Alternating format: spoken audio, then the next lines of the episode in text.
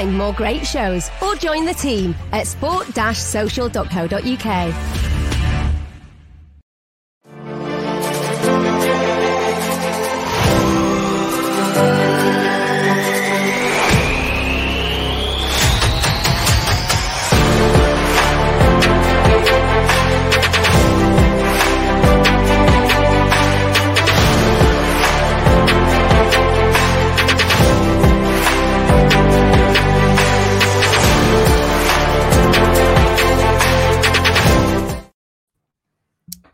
Welcome back to the Masterclass Tactical Podcast. I'm your host, Haider Rubbani. This is the Manchester United end of season review with myself and Rob Blanchette. Manchester United have finished second in the Premier League, Rob, with a good win today, considering we made a lot of changes against a Wolves side who are obviously wanting to get a good result uh, with Nuno Espirito Santo leaving.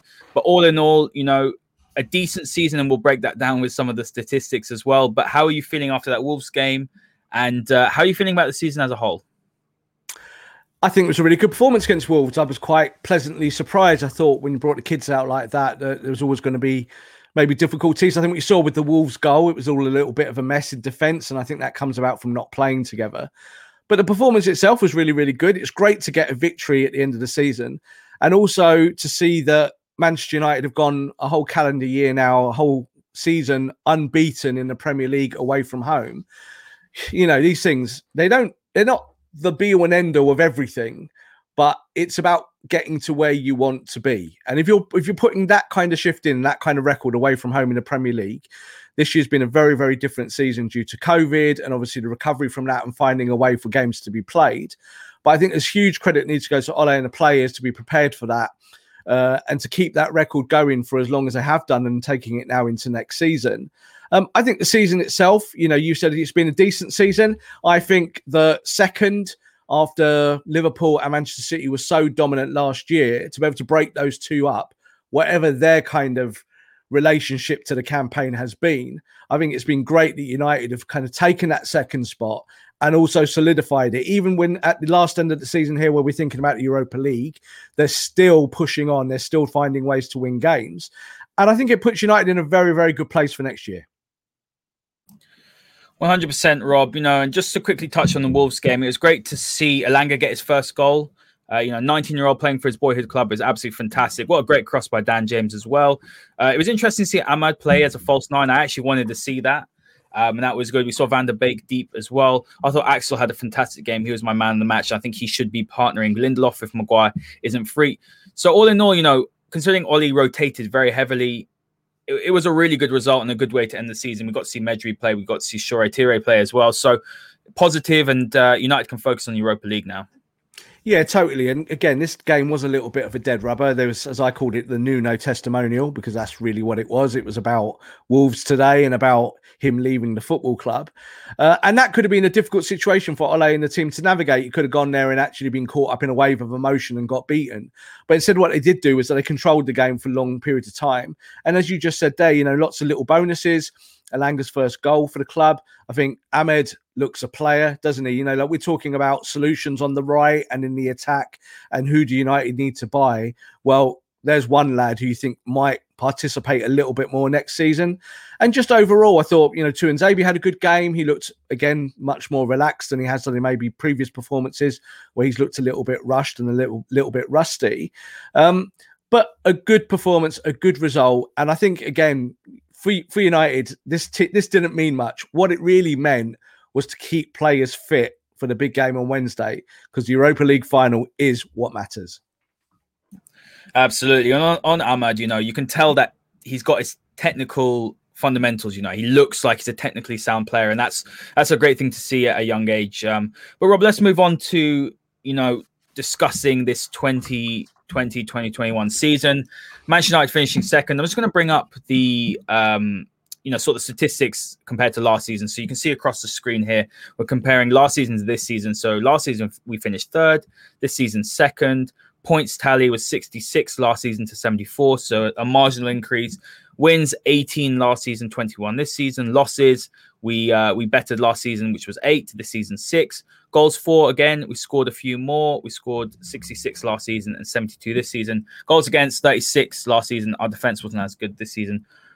You know, if you look at these statistics, Rob, actually it doesn't look like much of a difference. You know, a couple more wins here, a couple more points here, but actually on the eye, United were better this season, in my opinion. Apart from the back in the last season where we played some great football, but looking at United this season, it's quite interesting that on the eye, United look better. But if you actually look at the statistics, you know, on the surface level, it doesn't look like there's too much of a difference.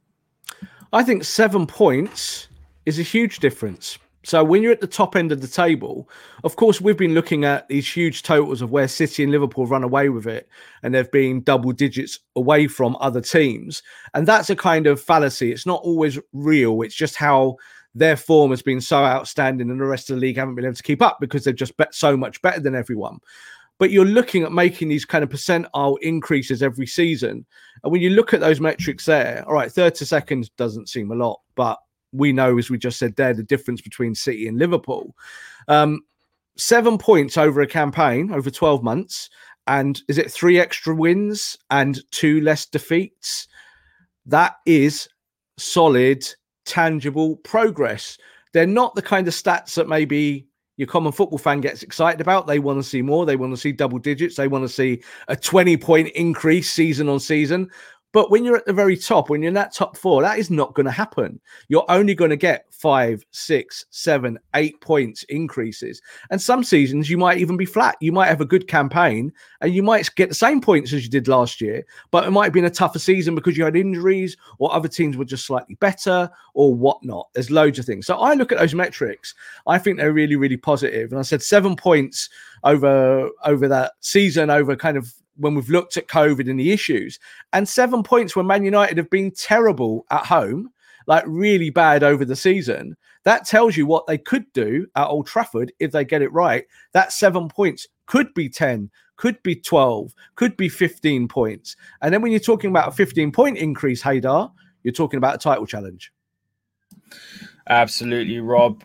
Look, let's talk about before we dive into some of the more of the uh, the metrics. But let's talk about this season now. Difficult start, no preseason. United lose, I believe, three in their first four. It looked really, really, really, really poor. We obviously had the Spurs result sandwiched in there as well, and then United seemed to pick it up. I remember the Everton game in particular, um, where United won three one. It was a really good performance, and that's where it seemed to kick on. And then we had a really good Christmas period, and United sat top in January. And I think what was disappointing for me is that we got ourselves up to the summit, and then within a week, Sheffield United, Everton, we completely lost it.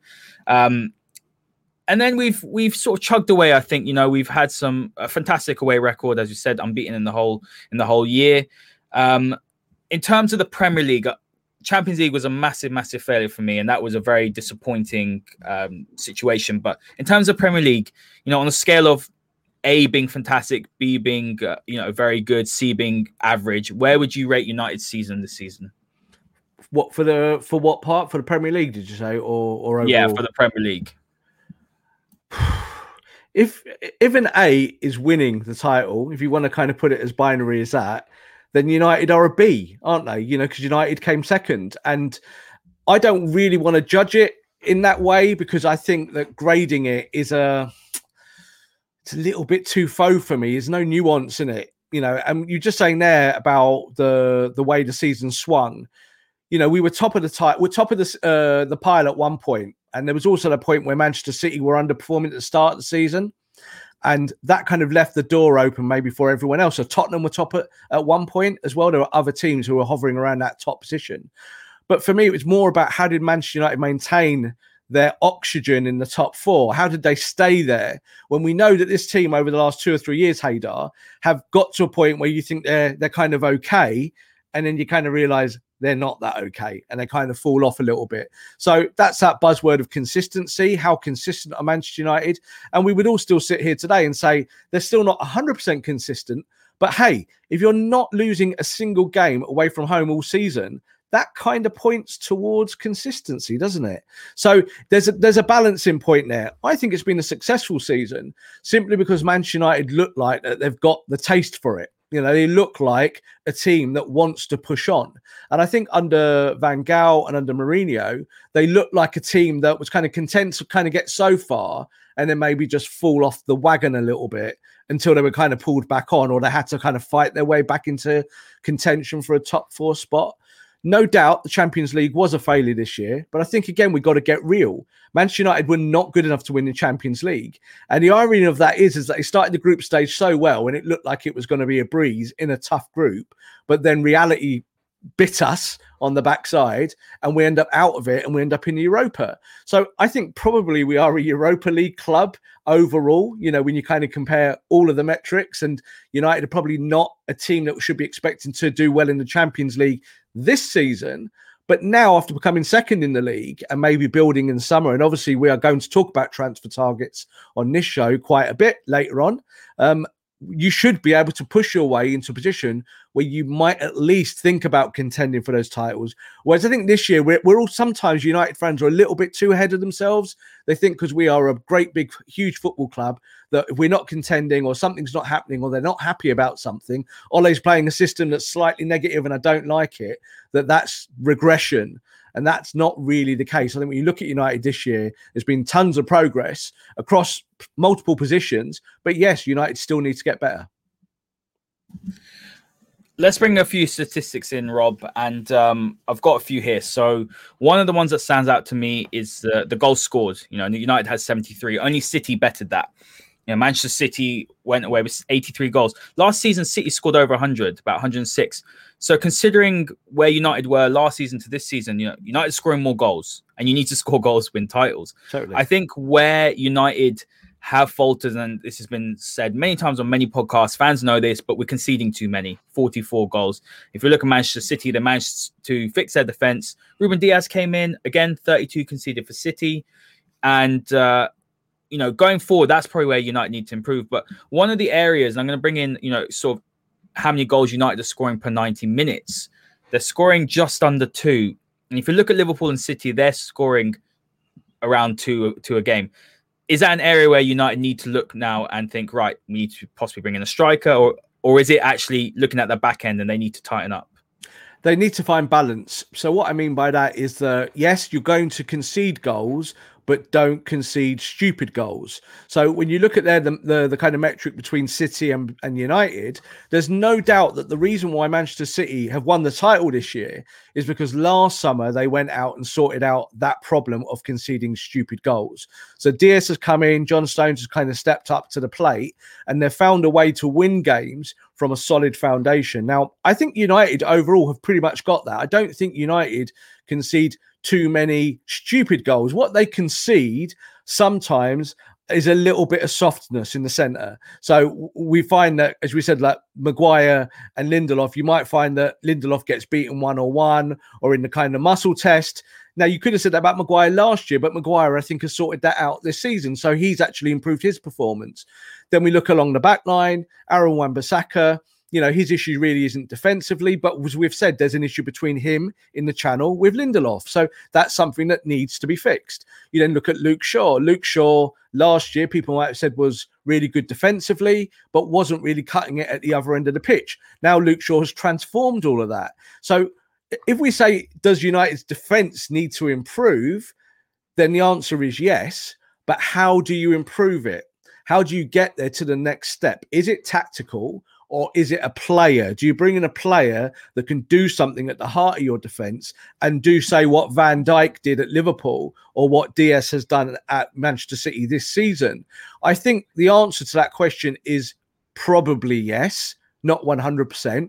But if you can find a centre back that gives you a bit more solidity, and look, you, you read those out there, the, the, the difference between United's goals conceded and then City's goals conceded, still over the course of, you know, 36, 38 games yeah, it's it's still minimal. It's not a lot. You know, when you talk about it per average, it's a, it's a it's a hammering, isn't it? So like if you go and get hammered against Tottenham Hotspur, then that's always going to make your goal your goal difference look worse. But we also got to remember that Liverpool got hammered by Aston Villa by seven. We were doing a show when that was on, and City also got hammered at home by Leicester City. So it does happen. You do have games where you concede bad goals, but it's more about your day to day life making sure that in the Premier League every weekend and in those games in midweek, you're not losing goals to silly scenarios. And I think United have been guilty of that, certainly through uh, the Van Gaal and, and Mourinho eras. And I, but I think Ole has helped himself with that. I think he's got to a point where they're not really conceding too many awful goals.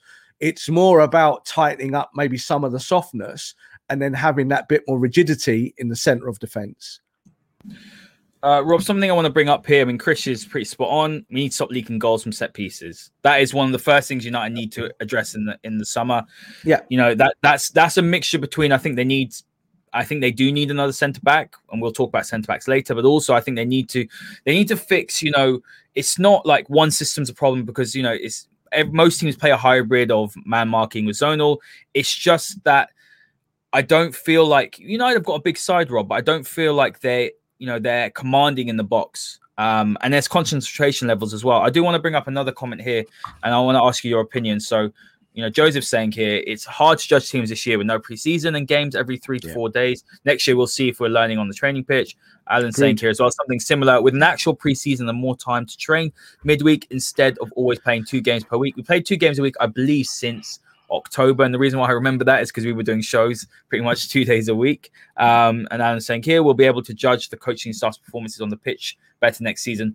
This this summer is really it's going to be really difficult, Rob, because we've got the Euros. A lot of these players in United squad will be playing in the Euros. You know how I, you know sort of a question I'm going to ask. It's kind of looking forward, but how does Ole and his coaching staff actually manage this? Because they're going to want to get players in early, and it's very unlikely they're going to get players in early for preseason. They're going to have to give possibly extended leave to people like Rashford, like uh, like Maguire, like Bruno, Pogba. They're all going to go and play in the Euros. So we want we're talking about we need time on the training ground. And the reality is, a club like Manchester United, a club that wants to challenge for European titles and Premier League titles, is gonna need to is gonna need to play twice a week because that's what's required from a top squad. So how do you actually fix these issues when we talk about this time on the training ground, but we probably won't get it over the summer because of differing factors? Well, you don't ever get it over the summer anyway. You know, like let's be honest. So you've got the Euros coming up. That that adds complications, no doubt about it. But in the summer, you're trying to get your players rested for the next season. That's the idea. So, like you just said, there, there will be kind of extended periods for players who are playing lots of matches, and that's the right way to do it.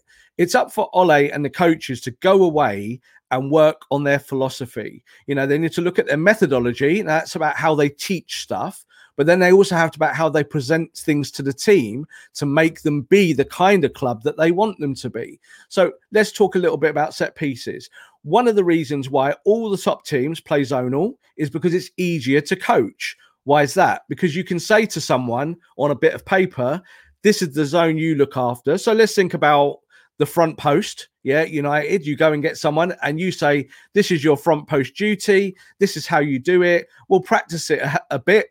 But the thing is, Haider, like I've said in previous shows, is that you're not going to spend weeks putting that ball on the front post so that guy can practice heading the ball away. That's not how it works. So you do zonal because it's much more easier to teach just in a kind of um, in a technical way. But then Ole has to decide about what's not working. And this is why I highlighted there at the top of the show, maybe the softness in defense, because I think that's what it is. We're not saying that Victor Lindelof is a bad footballer with the whole the whole kind of spectrum of defending, but there are key parts of his game that are missing that hurt United. So Maguire is slow. That hurts his game, but it hasn't hurt his performances this year, has it? So Harry Maguire's kind of proved that if you put things around him in the correct order, both players in front of him and behind and a goalkeeper, that he can keep his side of the bargain. Now, I want to see a little bit more aggressiveness from set pieces, and I think that means in both sides, both ends of the box.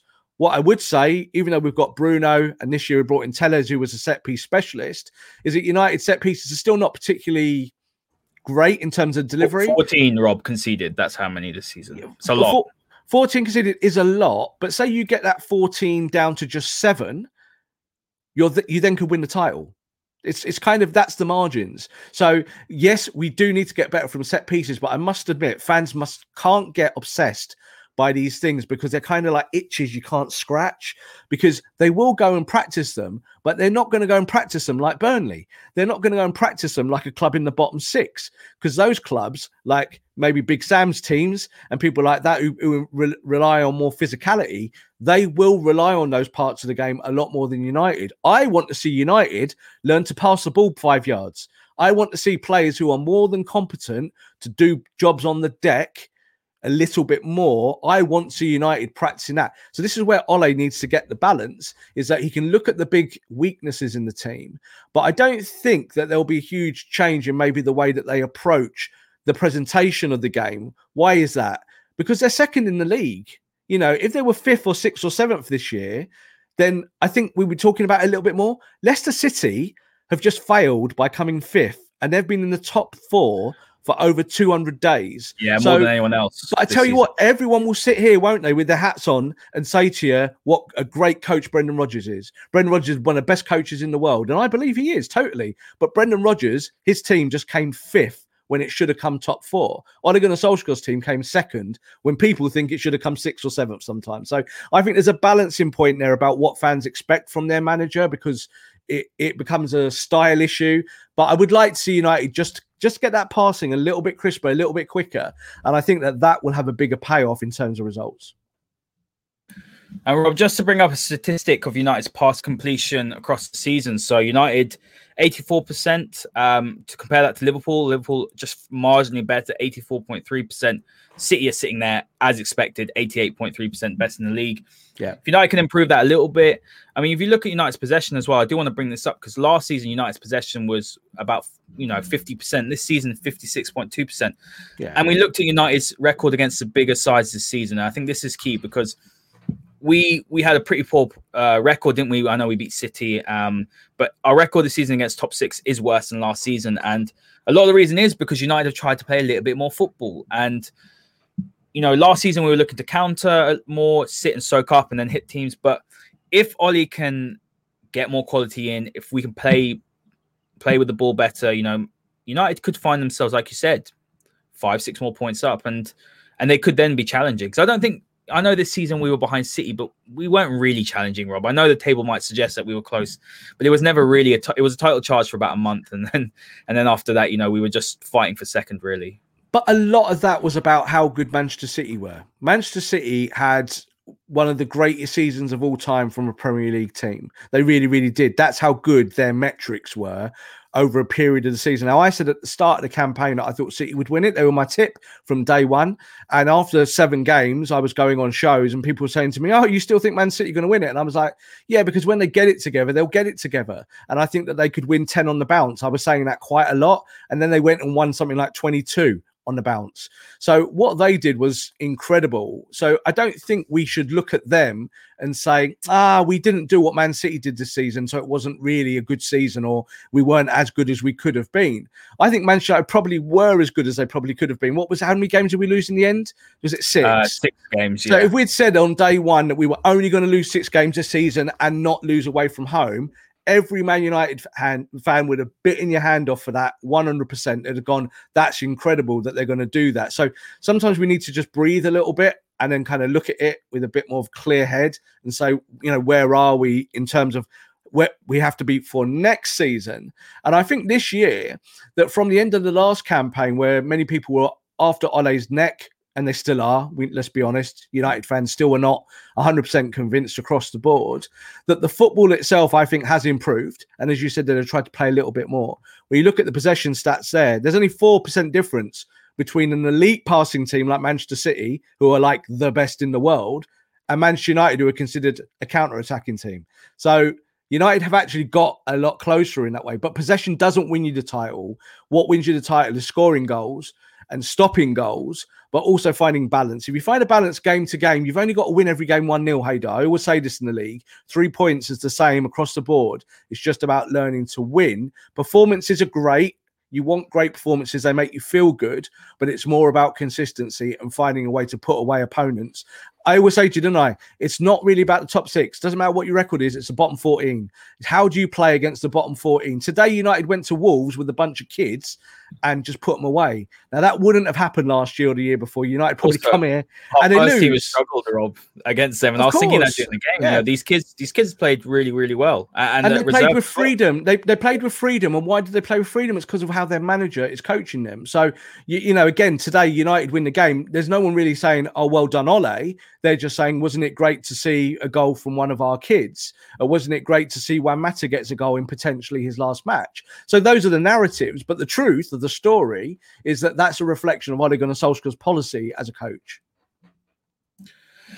Absolutely, Rob. Now let's move on. Well, actually, before we move on, I do want to read this uh, comment out from the Green Devils. He's saying the chemistry in midfield has to be sorted. We have good and decent players in there, but they aren't the right combination. We've been saying this all season, but that's a good point as well, and that does lend to the to the statistic that United have got. You know, let's say four percent less possession than Manchester City because Manchester City have Rodri, they have Gundogan, they have uh, Fernandinho, and you're looking at United's midfield. We've spoken about McFred in length, and we know their limitations. But you know, I know it's very sort of like it's binary to say binary to say if United bring in a better ball player, will they will their possession go up? But it does lend to the fact that actually considering the fact there is McFred sort of running this midfield, it's a positive that United are sitting in second. It is a positive that we are, I believe, what was it, 10 points behind City, um, around about that. That is something to build off, isn't it, going into next season? It's something to build off, but it's also something not to obsess about. Because if you obsess about it and, and always just look at the gap, then the gap gap can be an indicator of where you are. There's no doubt about it. But it's how do you actually just it, how do you sort out your own house, Haider? It's one of those things. Do you know what I mean? You have to look inside and kind of work out each room and find a way to make your house better or stronger or whatnot. So, like you just mentioned there, McFred, and of course, McFred, like parts of this team, are not particularly popular there was some social media going around, I think, yesterday of Scott McTominay pinging a ball on the outside of his right foot, 50 yards to like on a, on a penny. And you kind of look at it and you kind of go, hmm, Scott McTominay can pass a football. He can. So how do you make that be replicated in matches? Because this is the issue. The issue is like McFred's maybe their small game. Lots of things, yeah. Absolutely. But of course, if their game is to break up in front of the back four and then to get the ball going to other players, which is kind of what their game is. It's about it's an energy game from the double pivot. Then you can't massively criticize them when we're saying, well, why are you not playing more progressive football? Because they're doing a function. It's a function within the team. The function has to come. The the, the ball playing has to come from the ball players. Bruno, Pogba, and I include Rashford a little bit in that. People will say he's not a ball player, but the whole point is, is if the ball's at your feet laterally and you've got to get it forward, you have to make good decisions. And I would still say for all three of those players, and I would say especially Bruno Fernandes, who's had a great season, that he can do that better. He could be a better ball player, and I'm more concerned about his ball playing than I am Fred's because Fred is going to run around for me, make some tackles, and look a little bit crazy. But do you find another player who can play the pivot that would be fine. But who? And we'll talk about players because uh, about players coming into the football club. But today we saw Donny van der Beek playing in a double pivot. And one of the things that people said today was, oh, wasn't it good to see a ball player in a double pivot? And it worked and it was fine. But you've also got to remember there was like nine other, 10 other players out there that Donny doesn't normally play with. So he looked quite good in that system with those players. But you wouldn't sacrifice all your other play, all your other pieces, just so you could have a ball player at number six Works against Wolves in the dead rubber. Does it work at Anfield against Liverpool? Does it work against Man City when you want to play fast counter attack? Probably not. So this is these are the kind of other questions, and I do think that United would like to add in a midfielder, a central midfielder that could play maybe six and eight, the, the role in the middle, or a floating eight. And you could have someone like Bissouma who could do that. But then you have to go and commit to go and buying that kind of player. And I don't think that United this season will be looking at that unless Paul Pogba leaves the football club and it does seem like Arsenal look like the most likely choice now, and it's yeah. surprising, but it does seem like that at the moment. Uh, Rob, I do want to just address this comment quickly before we move on. There's a couple here. One here saying performances matter because when you don't perform, you're more likely to lose. That is absolutely spot on. Um, you know, I think we saw that, especially the game against Fulham. I know we didn't have as much to play for, but when performances, you know, performances do matter because you can't just rely on, you know, moments in the game. Yeah, but what I'll say is this, and uh, look, we've talked a lot about United being a moments team and how that is an issue. Um, I covered a lot of Liverpool's game last year in the Championship season when they won the title, and I tell you what, for the first twenty games, they were they were rubbish, but they won games. I've watched United for years, and I've seen United play terrible football under Fergie, but win games because that's what it's about. It's at the end of it when you've had a game, you can say I've had a bad game, but if you won one 0 it doesn't matter so United have to get into the habit of winning, and I think they're getting there this season. There's also that other side of it, Haider. I was saying not having the habit of losing or not accepting losses and then kind of going on two or three or four defeats. So look at Tottenham. The reason why Mourinho collapsed there is because he just couldn't get it going again. Now they're a winning team. They're a team that wants to win, being the top four, but you lose that verve. Liverpool this season lost that verve, six defeats at Anfield, unheard of in a row. So it does happen, but it's more about maybe practicing that that kind of ethic and that philosophy of saying no we're going to be a team that if we play badly this week we are going to win it's no good playing well and losing because no of one course, remembers yeah. it no one remembers it so performances are important but they're more important for your own self esteem. They're more important for how you feel about yourself. They're not really that important for the league table. The league table is just about numbers. Rob, last one before we move on to player of the season. Saying, yeah. uh, you know, a comment here saying, should we compare City with United quality wise? City away ahead of United. We should, though, Rob. I'll tell you why. I understand yeah. the point about them being further ahead. We have to, though, because that's the level we want to be at. So you have to compare yourself. There's no point comparing ourselves to Chelsea, Leicester. You can do it to Liverpool because they were champions last season, but that's where the top is, and that's where we want to be. And you have to compare yourself with the best. Otherwise, you're not going to be the best. You know, if you're not aiming higher you do have to compare yourself with the best, but like I said, it's a little bit of a he said, uh, she said thing, Haider. You know, like you look in the mirror and you wonder, you kind of go, oh, you know, what are we? Well, the problem is this: is that as long as Manchester United can sort out their own stuff, of what they need to do, improve themselves, you don't really need to compare yourself to anyone. Because Manchester City next year, you, Ruben Dias might break his leg on day one. You might find that without uh, out Aguero, they find a problem with their equilibrium. You might find that Kevin De Bruyne get, gets injured and is out for a while. You might find that they go and buy a big star player who doesn't cut it for whatever reason. And suddenly they're back in the world of Vincent Kompany. So when they lost Kompany, you could see that they fell off the edge of a cliff, even though they're still a very good team. So we can compare ourselves, but I just think that, again, for our own self esteem in football, it doesn't help us become better. We can say, yes, we'd like to be up there, but I think it's more about what do we do at United? What do we do at Carrington? How do we find solutions, both tactically and with the player personnel, to, to become the team that plays badly, but you know what, wins 2 0 every week? You know, like Liverpool did last year. It, it, it, was about adding the correct players and making sure that system was tight around it.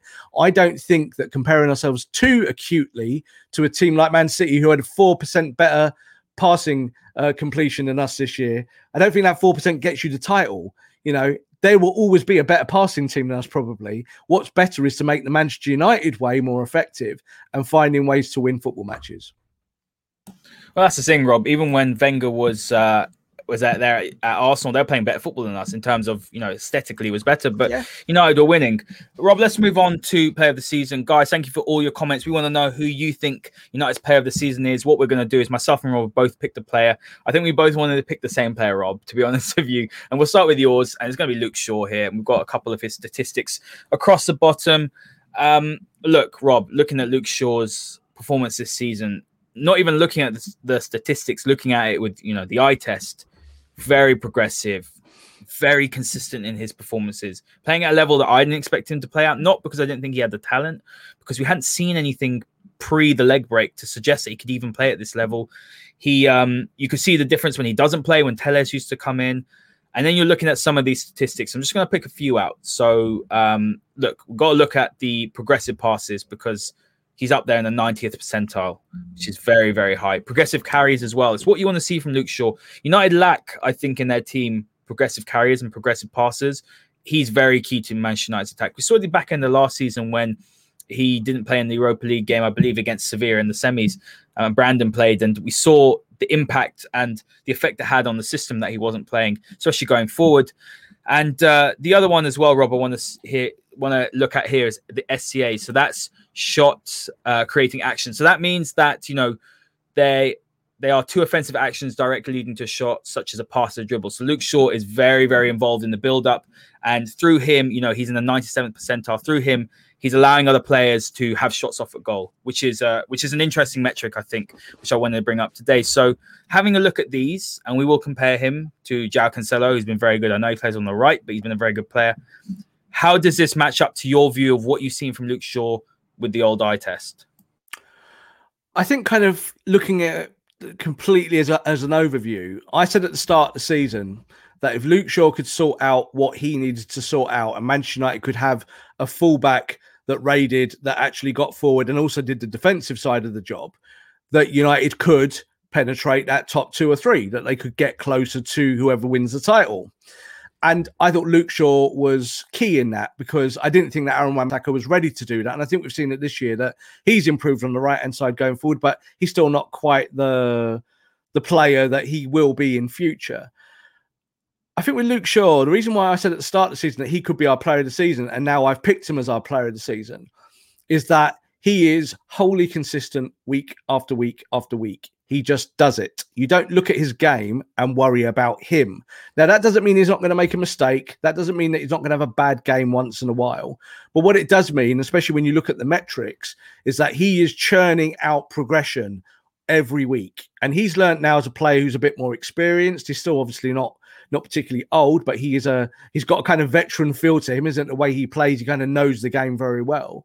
And you're seeing that his consistency has helped United become better both defensively in terms of moving the defense higher up the pitch, but also allowing the attack to go more narrow and allowing him to overlap and Wan-Bissaka. So that was something I think that Ole wanted to try and create this year. And that has been a success. And Luke Shaw has been really the key component of that. You're just saying that the SCA of 97%, you know, it's it's almost perfection, you know, for a fullback to actually be involved in shot creation. So it means that he's either laying the ball off in the right areas. But I think one of the other key uh, metrics there that we've got up on our screen is dribbles completed, 81%. And what that means is that eight out of 10 runs of his dribbles, he's completing eight out of 10. So when you look at it, 81% can be a nice little number. But when you say eight out of 10, that shows you that when he's making those 10 runs every game, is that he's being very, very productive in terms of his dribbles, how he's getting the ball up the pitch. So philosophically, that changes lots of things for Manchester United and for also for Ole tactically what he can do because he now has an elite fullback. I don't think at the start of the season any of us would have said that we think Luke Shaw was going to be the best fullback in the Premier League. And if you then jumped on and said that he was going to be the best fullback in Europe, or even then the best fullback on the planet, I think most United fans would have laughed at you. And I know I certainly got laughed at when I said he could be player of the year. 12 months on, we are sat here talking about Luke Shaw having a player of the year season. He was also his players' player of the year at the football club. And I think that shows you how his teammates view him now is that he's not just a fullback, but he's a leader of that football team. And he drives the envelope, he drives the standard at left back. Um, I just want to congratulate him. I think it's been an incredible season from Luke Shaw. I think he is uh, an, inc- an incredibly important part of this squad now to go forward if United do want to be title contenders because you need six or seven in your starting lineup who are just Dennis Irwin every week. And what I mean by that is you just need someone who goes in there every week, does his job, and has no issues. You know, it doesn't matter if there's a stray pass here and there. It doesn't matter if you, you, lose your marker once in a while. But if you're doing all your jobs most of the time and you're doing it consistently, you will win more games than you lose. So that's why Luke Shaw is my player of the season. I think there's been two or three players this year who've, who have obviously been in that conversation. But for Luke Shaw, I think from day one all the way through, staying fit and healthy most of the campaign as well. You see that Manchester United, when he's not in the team, Manchester United are not as good without Luke Shaw in that starting 11. Rob, I actually want to bring up something which I saw today. So, this is the most appearances Luke Shaw's made since 2013 14. And that's what that was the season before United bought him at Southampton, which yeah. is absolutely staggering. That was what six, six, seven years ago now. And then another thing as well is this is his best season in terms of goals and assists. He's only got one goal. So, if there's something I want him to improve, Rob, it is getting more goals. He's got five assists this season, uh, so this is the best one. Yeah. And look, we're looking at his shots here. You know, he's in the 28th percentile. He's not shooting a lot, but the point is he's creating, and that's really, really important. One thing I do want to address because I, I do want to talk about Maguire in this as well. He isn't my player of the season, but he's definitely had his best season I think at Manchester United. I know he's been here for a couple of seasons, but you know, Trevor's saying here, and Rashford on the left is the best combination. They complement each other. What are your thoughts this season on the fact we've seen and Rashford? I think they're they're a really nice um, combination. I think one of the issues we saw, and there's a lot of comments here, you know, sort of around Telles, you know, being worried about Telles as a replacement. Telles is not as Telles is not as progressive in terms of carrying or passing. What we saw today very early on in the Wolves game, that cross for Elanga, which was which was pinpoint from a deep position. That's what Telles was doing at Porto.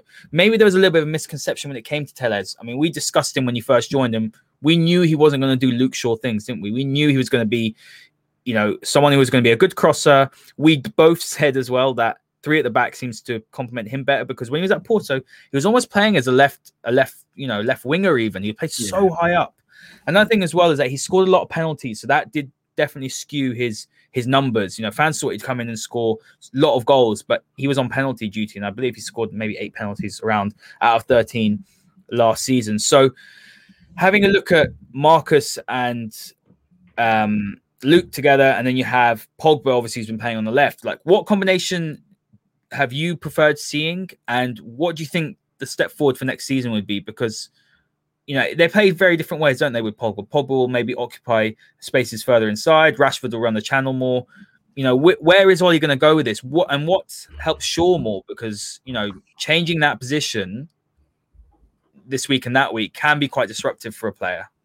It can be, but I also do think that Luke Shaw has learned to kind of look after himself. So Luke Shaw now knows what his job is.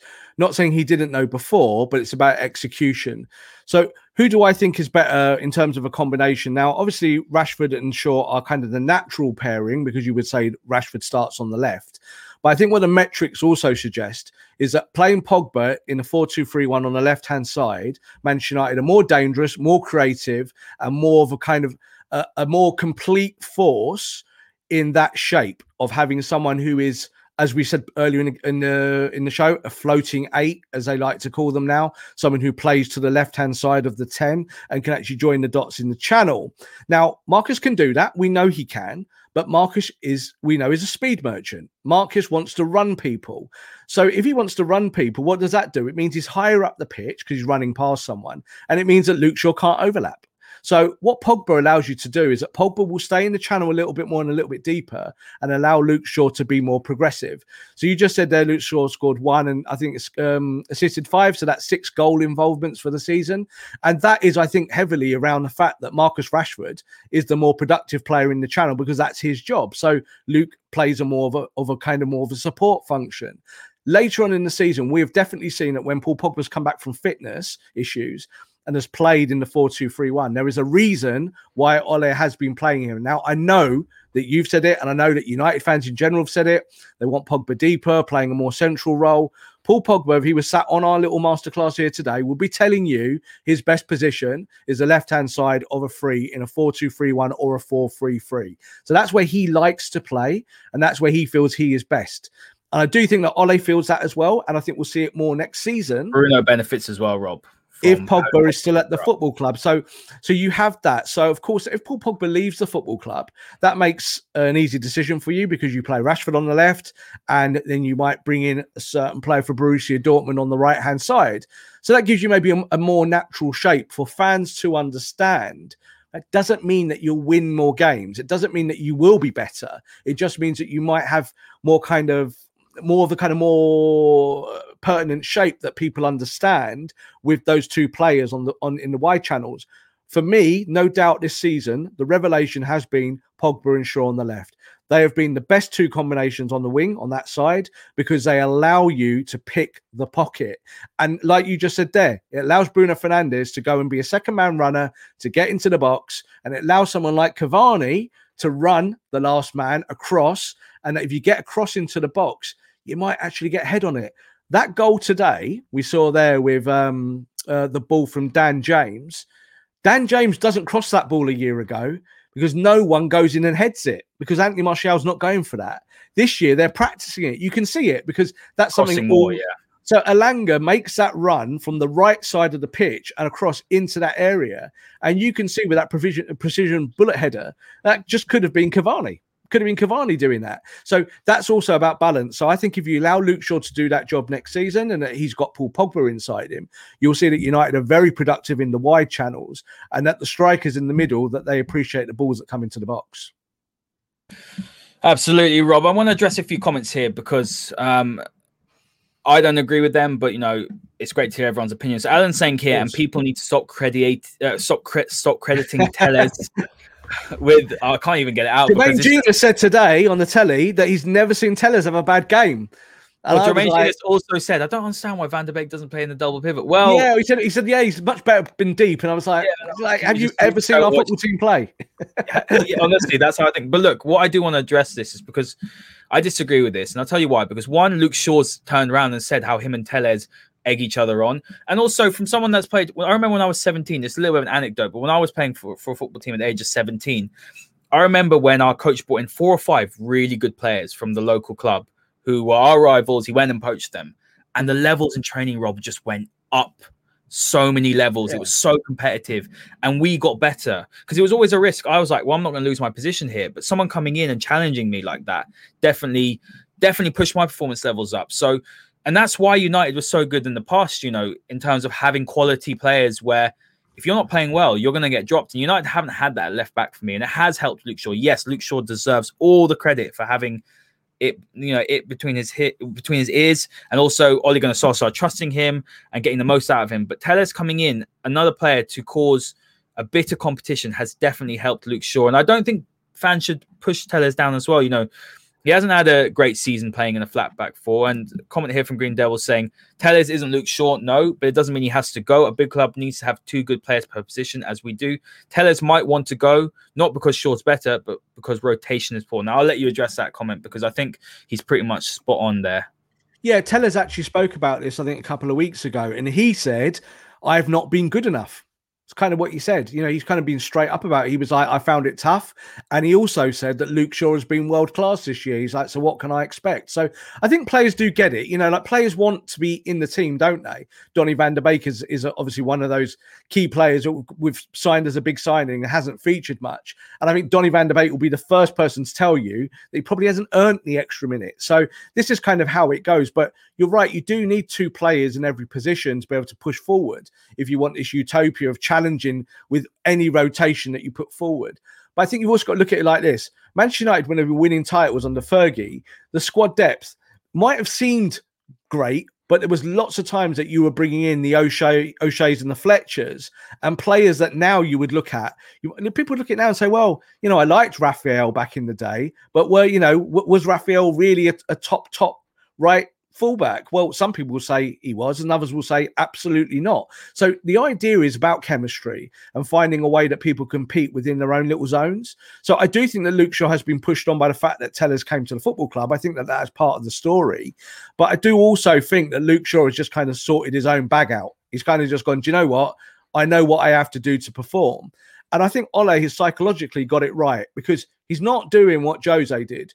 Jose, when he doesn't like players, digs them out and makes them feel about this big, yeah, and makes them feel small. And eventually, if he doesn't want them, gets rid and throws them away. What Ole has done is utilized what he's had, and he's gone, Do you know what, Luke? I need more from you, but you're not cutting it, so I'm going to buy another left back. That's the right way of doing it. That's the right that's way what, of getting the message across. That's about communication, Haider. So if you can communicate that way as a leader and as, a, as someone who runs a team in, in any business, it's about getting into people's heads in a positive manner and saying, do you know what? Hey, if you do what I want you to do, you're going to be my number one. And I think that's what how it's been with Luke Shaw. Look at Harry Maguire. I think there was questions over him last year, and I think the same thing would have been said to Harry. It'd be like, if you don't perform, then you know we've got this lad Tuanzebe coming back here. He's coming back from uh, health issues. He will get in the team. And what have we seen? Axel's found it difficult to displace Harry. So there's all of those kind of uh, little matchups that you put in your squad to find a way to make people be better. But it's this is why it's why I say it's a squad game because you want to give people minutes. But I wouldn't have given Telles any more minutes than he's got this year because every time he has played, he's looked he's looked not great is the best word I'll put. I'd have rotated him more if I'm honest with you. I would have rotated a few players more. For example, but if you rotated him more, you might have lost. This is the problem. Possibly, so that's you the know, risk you have to take, Rob. No, it isn't. It isn't because then this show would be when do we sack Ole Gunnar Solskjaer? So if we if we do a show, if we were going, let's rotate more with the players that we have. If Ole honestly doesn't believe that they're worth the minutes, and I think sat here separated from it, not as Ole Gunnar Solskjaer, that Telles hasn't earned any more minutes than he got. I don't think Van der Beek earns any more minutes than he's got. I don't think even Axel has earned any more minutes That's than he's got. I, I think Axel I would like to see him. Yeah, but the thing is, Haider, if you lose matches, fans will not tolerate it. So it's it's all very well and good us saying, "Oh, do you know what? We rotated and wasn't that good. That's what we wanted to see, but we did what Leicester did and came fifth that would then be that the manager is sacked. So you have to find a balance. So you bring these players in to rotate, but my God, they've got to prove it. They've got to prove it. And like, I look at Axel, I love him. I think it's a great defender. He looked really good today against Wolves, but he has not proved it. It's a simple fact. When he's had those short minutes, he did really well at the start of the season. He's not done any better than Maguire but, on the left hand side of the of the defense. So I, I agree with your point. You've got to earn minutes. But for example, we saw Axel have a fantastic game against PSG where he pocketed Mbappe. No player this season has done that. One game. then he, yep. Hold on, hold on, hold on. Then he's out of the team. Then he's brought on for a fraction of minutes here and there, gets racially abused because he's been chucked on to just I'm not saying that's the reason why, but you know, he's so he's had a difficult time and then he's just been he's been out of the team. Having a player come on for four or five minutes here and there is not going to help you get up to speed, is what I'm saying. You know, it's not going to help you to get around the games. You've seen with Axel that he's had maybe what two, three games now. He's now looking like the player that myself and you both rave about him. Why? Because I mean, he's been highly rated. I know if you're highly rated in the academy, doesn't mean you're going to make it, but Axel Tuanzebe has been touted as a future Manchester United captain since he has been in the academy. He, he, for me, he really does have it, Robin. He could save United 50, 60 million that might go on a Varane or a Pau Torres. I. I, agree with your point. Ole has to win games, but there has been games. I think it was, was it the Getafe or Espanyol who we played in the in the Europa League where we were four 0 up and Ole played a really strong side which didn't have to get played. There's elements, uh, so there's games that have happened in the season where that's happened. Um, look, I understand your point completely, and I agree with that. But there were times where he could have rotated a little bit better.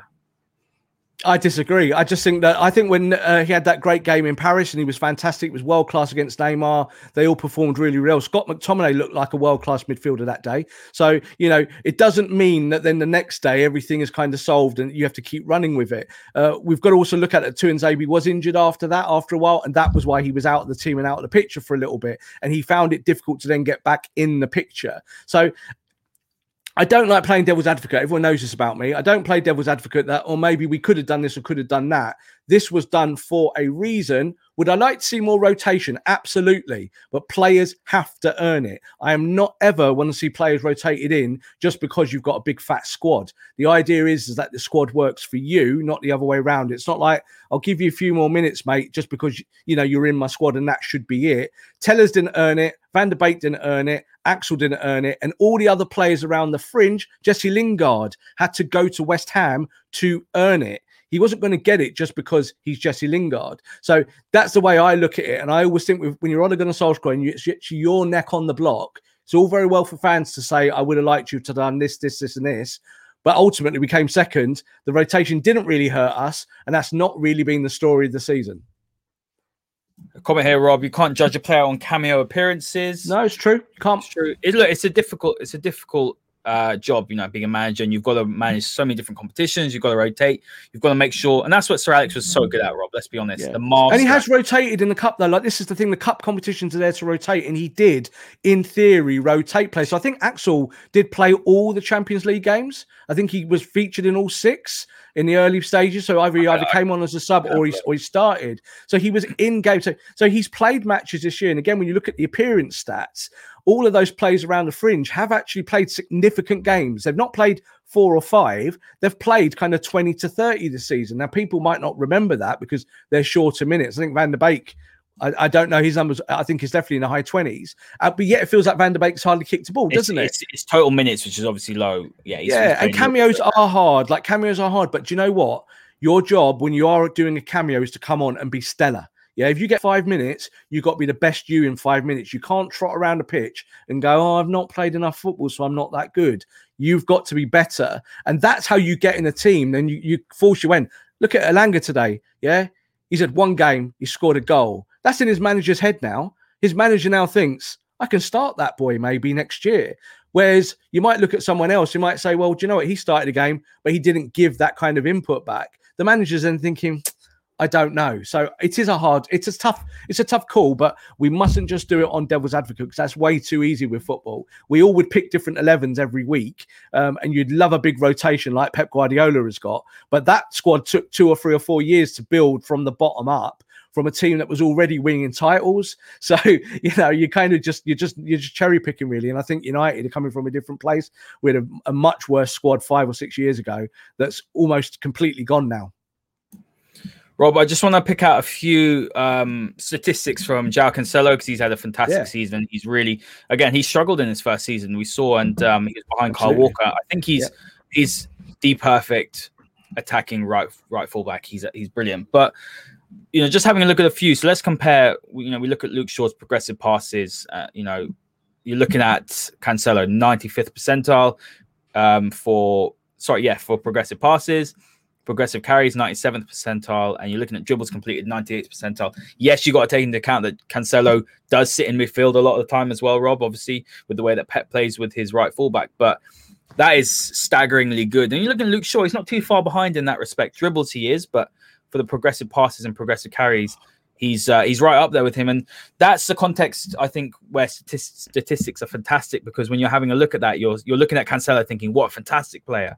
But actually, Luke Shaw's putting up similar numbers. And sometimes you don't look at your own players in that way, do you? Sometimes you look at opposition and it's almost grass is greener. But Luke Shaw's doing similar things for Manchester United in a team which doesn't pass the ball as well, which is not full, filled with as much quality and doesn't have I'm going to say as good a manager as Pep Guardiola because Pep Guardiola for me is the best coach and tactician in the world. Yeah, and I also think it's really important to highlight that Cancelo has basically spent the whole season in midfield, right? He, he doesn't do what Luke Shaw does. He doesn't have the same defensive function. He is allowed to go. He actually ghosts into areas. So he he almost plays as a floating eight almost every week. He plays in the channel and goes forward and plays behind the the um, uh, the attack. So you will see him with his carries and his his dribble completions being much higher than your normal fullback. So it's a difficult comparison. And like you just said there, the grass is always greener. And if you're winning titles, you will find that in those key positions that those players are cutting it.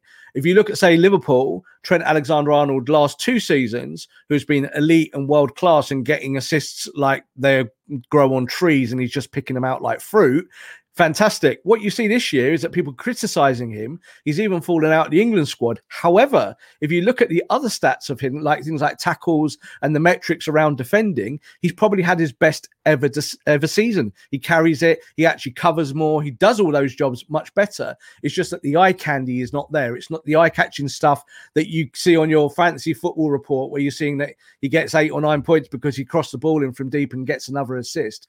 Those things are not quite there for him this season. Whereas for Luke Shaw, it's the other way around, isn't it? Luke Shaw, it's now not just about his defending, it's about doing all of the job. Cancelo is a great player, but he is more of a midfielder than he is a wide player. Yeah, absolutely. It's really important, Rob, to to point these things out when you are comparing teams with different statistics. You know, if for example you're comparing, let's say Wolves, they they have less of the ball, so you can't really compare them. You know, maybe to Manchester United's two in midfield. So that's really important. I'm going to bring up Maguire because I think we need to talk about Maguire. I'll bring up his statistics, but let's talk about him first, his, his season as a whole. And let's talk about what happened before the season, um, because obviously had a very terrible time with, with with what happened in Greece.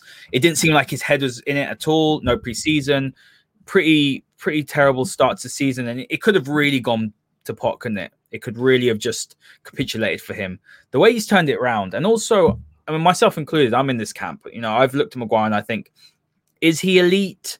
I still struggle to see, you know, is he one of the best centre backs in Europe? I, I still don't think so. With the eye test, I don't think so. I think he's a good defender. I think he's a very good Premier League defender. I don't think he's in the top five in Europe. I don't think he's an elite defender. However, the impact of him not playing that we've seen over the last couple of weeks is huge. This defense looks so shaky. And it's things that people don't see. It's the intangibles, you know, the communication, the organization, the things that you don't see when you're watching it on TV. Um, all these sort of things, I think United fans are starting to appreciate Harry Maguire. Is he worth 80 million? No. But actually, this season, on current form, he's been, for me, up there with the top three, I would say, centre backs on current form. Yeah, well, market value is a funny thing. So I think again, you know, is he worth 80 million is a kind of pointless question because it's like it's just how much someone is willing to pay for a player at that moment of time because they have a need. United needed a centre back, so you know Leicester drove the price up. Uh, I think with Harry Maguire, you're right. At the start of the season, obviously a bad start for him in the summer. Obviously, all the controversy of what, what happened abroad and the court case and everything that went with it. And I really did think that that could be the end of him at United. And what I meant by that is that I thought he would lose game time because of it and that he would find it very, very difficult to carry the weight of being a Manchester United captain when the whole world hates you because you're the Manchester United captain. That's the truth. So I think he rode that storm out really well. And that was something I was really impressed with that he actually kind of got his head down and worked hard. He did make some mistakes at the start of the season without that pre season under his belt. But what we've seen week after week after week is that he has become the intangible between the defense and the midfield. And what I mean by that is, is that when you look at his stats, and I'm going to pull one out here that's really, really important, is progressive carries. 94th percentile. So that's one of the best absolutely in the Premier League and in the world. That's 5.65 a game. So let's say let's round it up to six. Yeah. So he brings the ball out six times from the back every match. That has been one of the key philosophies that Ole has built his team on this year of playing more football in inverted commas and it comes from the back. Now, is he Rio Ferdinand? No. Is he quick? No. Would you say that he's one of the best players in his position in Europe? Probably not. But all the metrics tell you that he's absolutely in the top two or three centre backs in the Premier League this season and that he's cut the mustard. He's proved it. You know, he's proved it with the stuff that he's done. It's okay to say the eye test of the last two weeks because he's been injured and United haven't looked very good at centre back. That people then go, oh, isn't that he's really important to us, isn't he? Well, play, if, if fans don't get it week to week, then they're never going to get it. They're not going to wait till someone disappears and then goes, "Oh, he's injured now," so I, I kind of get it. We get the same with Fred, don't we? When Fred's in the team, people hate him. When Fred's out the team, they read his stats and go, "Oh, wasn't he really good?" So there's always that balancing point. And I think when you look at Harry Maguire to lead the football club and also do all the things that you have to do as a centre back, it's a tough job. He's done it this season. I think he deserves a pat on the back. He is the leader on that football pitch. He's the coach out there. I think he could be more vocal at times. I do believe that he is not a shy and retiring type, but we do know that he kind of he more gets into people's ears as he's opposed to being. Keane, yeah. Yeah, but he's not Roy Keane, but who is? So like no one's Roy Keane anymore. No one does no one is like Roy Keane. You know, no one's a John Terry, no one's these kind of Steven Gerrard leadership roles. They're all a little bit more demure. And you find that someone like Harry Maguire is like that. And if you talk to anyone who's worked with him, like I said this before in our show, they all say that he's very strong, very rooted, and he's very, very well respected. And I think this year, when you look at his stats, his stats back up that he is an elite level centre back. Does it mean you can get someone better? Of course, always. But it means that you know where are your problems? The problems this year are not left centre back, even though Manchester United might be going into the transfer market to buy one.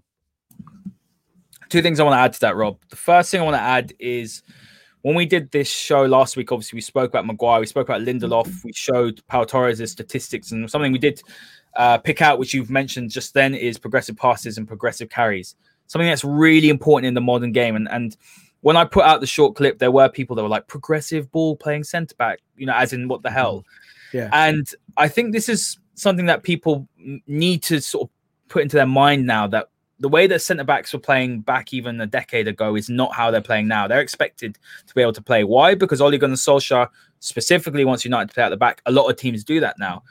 That is really important now when United are doing their scouting. A lot of people say they need to defend first. Yes, they need to defend first. Of course, they're a defender. But if they can't do the other side of the game, aka starting United's attacks, if we're playing against a team that are pressing us very, very aggressively with their first wave, being able to play through that press or over the press, if we can't do that, Rob, as a team, we're not going to go and win titles in Champions Leagues. What another thing I do want to add to that as well is that Lindelof and Maguire get a lot of stick. They're not going to win you the title. We've said that already. McFred aren't going to win you the title. We said that last week. In particular with Lindelof and Maguire, how many times have they actually been done for pace? When because we play a very high line.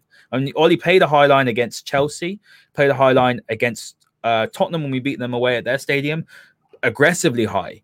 And this is a thing that I think fans need to realize that we don't need someone who's rapid because they're not getting done for pace. What they're getting done for is Lindelof's either getting out muscled in the box or they're just lapses of errors in the box as opposed to what's behind them.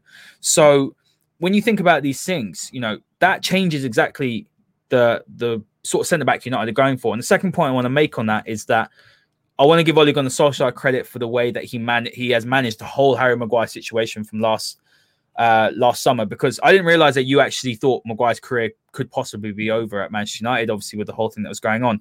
The way that Ole's managed that, the way Ole's managed Greenwood as well, obviously with the sad, um, you know, passing of his friend, uh, the Manchester City youth player. All these little things that Ole's had to manage while trying to get this team as well prepared week in week out. I think it's it's really impressive.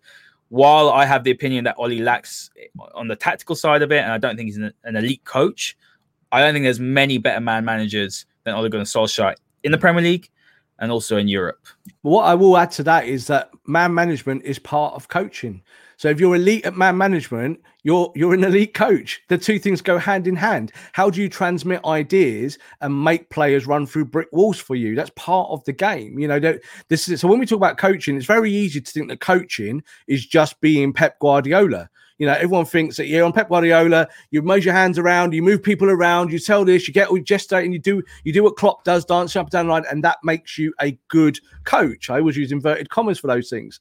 But I think when you look at Ole and you look at the the Harry Maguire situation, what I meant by that was that I felt that Maguire, if his confidence was severely damaged by what happened in the summer, which it was damaged, that you would have to take him out of the team for his mental health. You'd have to look at that and say, you can't play games at the moment. You're not ready. So I'm going to pull you out of the team. Now, that was the bit that impressed me is that he managed to get through that, that storm and still managed to play when his head was probably a bowl of soup. Yeah. There was no way that he could have felt that that he was in the, in a great place to play football, but he did it for his football club.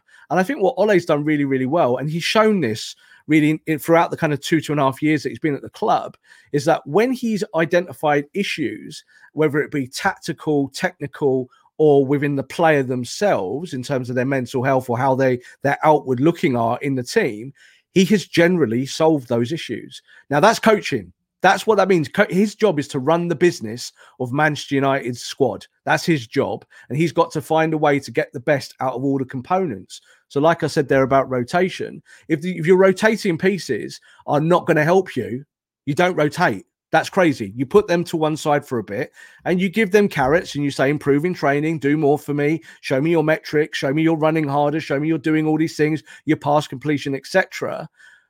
That is coaching. That's where you are. So I look at Ole and that, yeah, people might go 4 2 3 1's a bit boring, a bit dull, and I don't see anything expansive out of that. But I think you saw today the difference. United play 4 2 3 1 against Wolves, and it was an incredibly high system where it was like the double pivot was almost playing in the attack. They were so high up, it was it was a strange system. That's come out of the manager's mind. That isn't that's not just something that happens on a football pitch. That's a coach looking at the game expansively. So I think that I think that that's where Maguire works well with him. I think Maguire is the coach on the pitch. You need players like that who can actually translate transmit ideas. We also need Bruno four or five really. At the of course you do, couple, but you look at Bruno Fernandes. So, so Bruno Fernandes is a leader. Yeah, we all know this. Bruno Fernandes is a leader. He's been a captain at Sporting. He is a kind of lead on the pitch. But Bruno Fernandes is wholly selfish as a footballer. We see it. He's there to go and get his numbers. So that's a good thing because he's helped United obviously go to another level, but not always a great thing in terms of your leadership. Sometimes your leadership leadership has to be someone who's selfless. He does the running, he does all of those things. It's part of the job. United do need more leaders, but you've got to look at the existing ones. I think this year, in terms of leadership, I think Maguire stepped up. I think Bruno's done what Bruno does. And I think Paul Pogba stepped up. I think Paul Pogba's gone from a player that United fans malign because of his agent, because of the obviously the ongoing saga, which is his social media and what haircut he's got this week, or whoever's digging him out on Sky Sports. You've seen that I think he's provided leadership to the team. Luke Shaw has become more of a leader this year. I even think, to an extent, Victor Lindelof is a little bit of a talker, even though I would criticise his talker, game. Rob, that's, he's that's a talker. That's why he plays instead of Bailly. That's, that's Marcus. That people... Marcus is a talker. Marcus talks to people. So, so there is more leadership now in the team than there's been for the last two or three or four seasons. Where I think four seasons ago it was chronically bad, where we had no leaders and it was really kind of on on the bottom edge. And now we're seeing that Man United are kind of getting to second in the league to the final of a European trophy, and that the leaders are helping those teams push on. And it starts with the captain, and the captain has to look after his own performances, but also manage everything else around him. And I think that that Maguire's done that this season. I think him and Ole have done that kind of coaching from the sidelines and on the pitch in tandem really well segues nicely, Rob, into my play of the season. So you chosen, chosen Shaw. I probably chosen Shaw as well, but you can't look past Bruno Fernandes, obviously, and we've got some of his, his statistics here. You can choose Shaw as well. Let's say Bruno's like number two if you want. Bruno's number two. But look, I just want to read out his uh, statistics in the Premier League, you know, in terms of 18 goals, 12 assists in 37 games. Mm-hmm. That's 30 goal contributions. It's absolutely staggering. And I would argue as well, and you probably agree with this, that Bruno Fernandes has not looked good for about three months, I would say, of the, the past three months in terms of his performance levels. And you're looking here a few of the key statistics, you know, um, progressive passes, 98th percentile, very impressive. You're looking as well, he's not a very good dribbler. We know that. You can see that when he plays. Um, in terms of his shots, 95%, he's, he's going for goal. The A stands for assists, 93%, 93rd percentile in terms of assists. He's creative, Rob. I don't think he's as good of a footballer as someone like Kevin De Bruyne in terms of talent. I don't think he's a, a good as good a passer, but he affects games and he he he's a game changer, Rob. He's a difference maker. And if you get him in that box, we've seen plenty of times. I want to see more in the box next season. That's what I want to see from him. And you said earlier on, and that absolutely spot on, when you had Pogba playing on that left hand side, Bruno's been allowed to go forward more. But he for me has been an incredible signing from Manchester United. The best 47 million. It's probably gone more now with with the added sort of um, clauses, etc. But he's been the game changing signing from Manchester United. And for me, you know, if United hadn't signed him, then Ole would have been a job. And that's not to put Ole down. It's just facts, you know. Bruno turned United season around. Ole identified Bruno, so obviously he's come in. But you know, for me, Bruno Fernandes has things to work on in terms of his retention needs to be better. You look at his pass completion, 35%. We know why, because he's looking to make those more um, progressive passes, but he really is a massive, massive part of this United side. And they need to tie him down to another contract, you know, if they want to go and win titles in Champions Leagues. Well, I think we'll see that contract signing happening very, very, very soon. Uh, so United fans, look out for that one on your social media. I would say this: um, when Bruno was at Sporting, I spent a year kind of campaigning for United to sign him. Why did I do that? I was just convinced that United needed someone to play the 10 role and to be able to just pull the midfield forward a little bit more. United, very deep team, almost bordering on a low block under Mourinho. It was boring, it was dull, it wasn't progressive. United were losing games. United were looking like a team that were going to get buried in mid table, like, say, Arsenal have this season. You know, you can still be good, but not actually get the points that you need. And I think kind of like Arsenal are in that position at the moment in terms of the players that they've got and also their style of coaching. Um, when you look at Bruno, when he came to the football club, yes, he did change things. But the reason why he changed things is that, as I said, he does have this selfish element to him. And I know that we had the metrics up on the screen there a minute ago. I think what's really, really important for him is that it doesn't matter whether he looks good or not. What matters is that he gets his numbers. Yeah, that's what it's about. So you can have two or three months where you're maybe not, you know, cutting the mustard. You're not as good as you want to be. But what's important is that you are still winning games for your team. You know, it doesn't mean that even when Liverpool were winning titles in the last two or three years, that Salah and Mane were great every week. What was important was that they were still scoring goals. That's what's important. So it's the same for Bruno. And I think what you have you said there as well at the start of the segment is really important. Is that if you want Bruno playing in the box more, so you want him as a second man runner, you want him supporting the number nine, you want him in the gaps. You, you say whether that be Cavani in front of him or Greenwood or Harry Kane or someone like that, then you're going to have to sacrifice on the left hand side maybe a little bit what Marcus Rashford does. And that means that you'd have to switch Marcus to the right potentially or play a different style of role for him in the team to allow Bruno to go. Now, I think that's the way it will happen. I think United, depending on who they sign in the summer, that that, that will be something that Ole will be looking at to get more out of Bruno and to get Bruno higher up the pitch. The other thing I'll just say to conclude that is that Bruno likes to be a little bit more free. I don't think Bruno wants to be a, a kind of, you know, Frank Lampard number 10. I don't think he wants to be the second man runner because it's kind of it's not his game in terms of physicality. Like you just said, there dribbling with the ball as well is not kind of his thing. Every time he dribbles with the ball, he tends to lose it. Um, it's more about having freedom to go and play in areas that he wants to play in. That's all very well and good, but it's more about United. How do you make United become a more winning force with Bruno Fernandes still at the heartbeat? If it was tomorrow, you know, we're looking at a, a Europa final coming up that would be playing Paul Pogba as close as possible to him on the football pitch, allowing to free him, but also to keep the ball in more dangerous areas.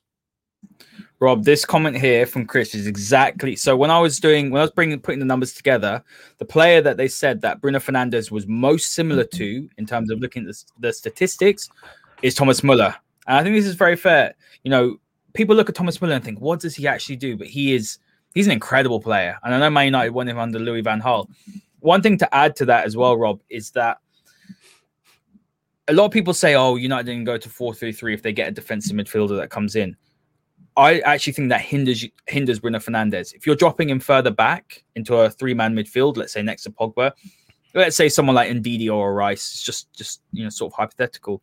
I think that takes away so much of what Bruno Fernandes does well, and it also takes away goals from Manchester United. You want him in the box. Now we saw today that Amad played as a false nine.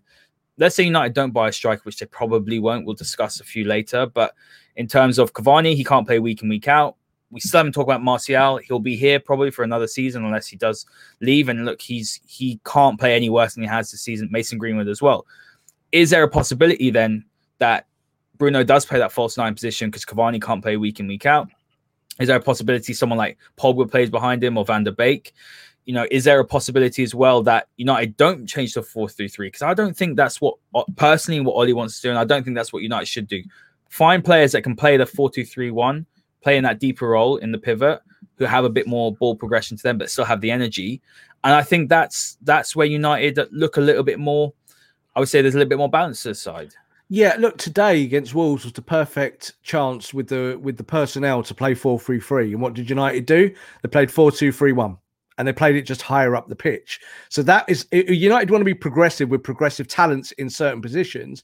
That is what they'll do. They'll play a Donny van Beek in the double pivot, but they'll play him much higher up. They won't play him just standing off Harry Maguire because that is where you get the problems when you've had van Beek in those positions. Uh, and I think that that kind of is is is the question with with Bruno is about how do you use him. I certainly would like to see him in what I would call the Firmino role, is that he can kind of be a false nine, he can kind of drop deeper into pockets, and he can do all those things. And he would score goals, there's no doubt about it. I think as a false nine for me, you know, he's a great finisher. Uh, he sniffs out opportunities. He doesn't need a lot of he doesn't need chances to kind of score. You know, he needs just maybe one or two, and he's kind of he'll hit the target for you. He's not very wasteful. But I don't think that Ole Gunnar Solskjaer is going to sacrifice the stuff he's built over two years tactically and technically with his whole squad to play a system. The system reflects what United are and what United can be. They will still attack, but they will do it within shape and with formation, and they will do it with protection. So, as I said, People don't like McFred in the double pivot. You could upgrade someone there. You could put an Ndidi in there. You could do that. You could spend 50, 60 million on a on a proper defensive midfielder.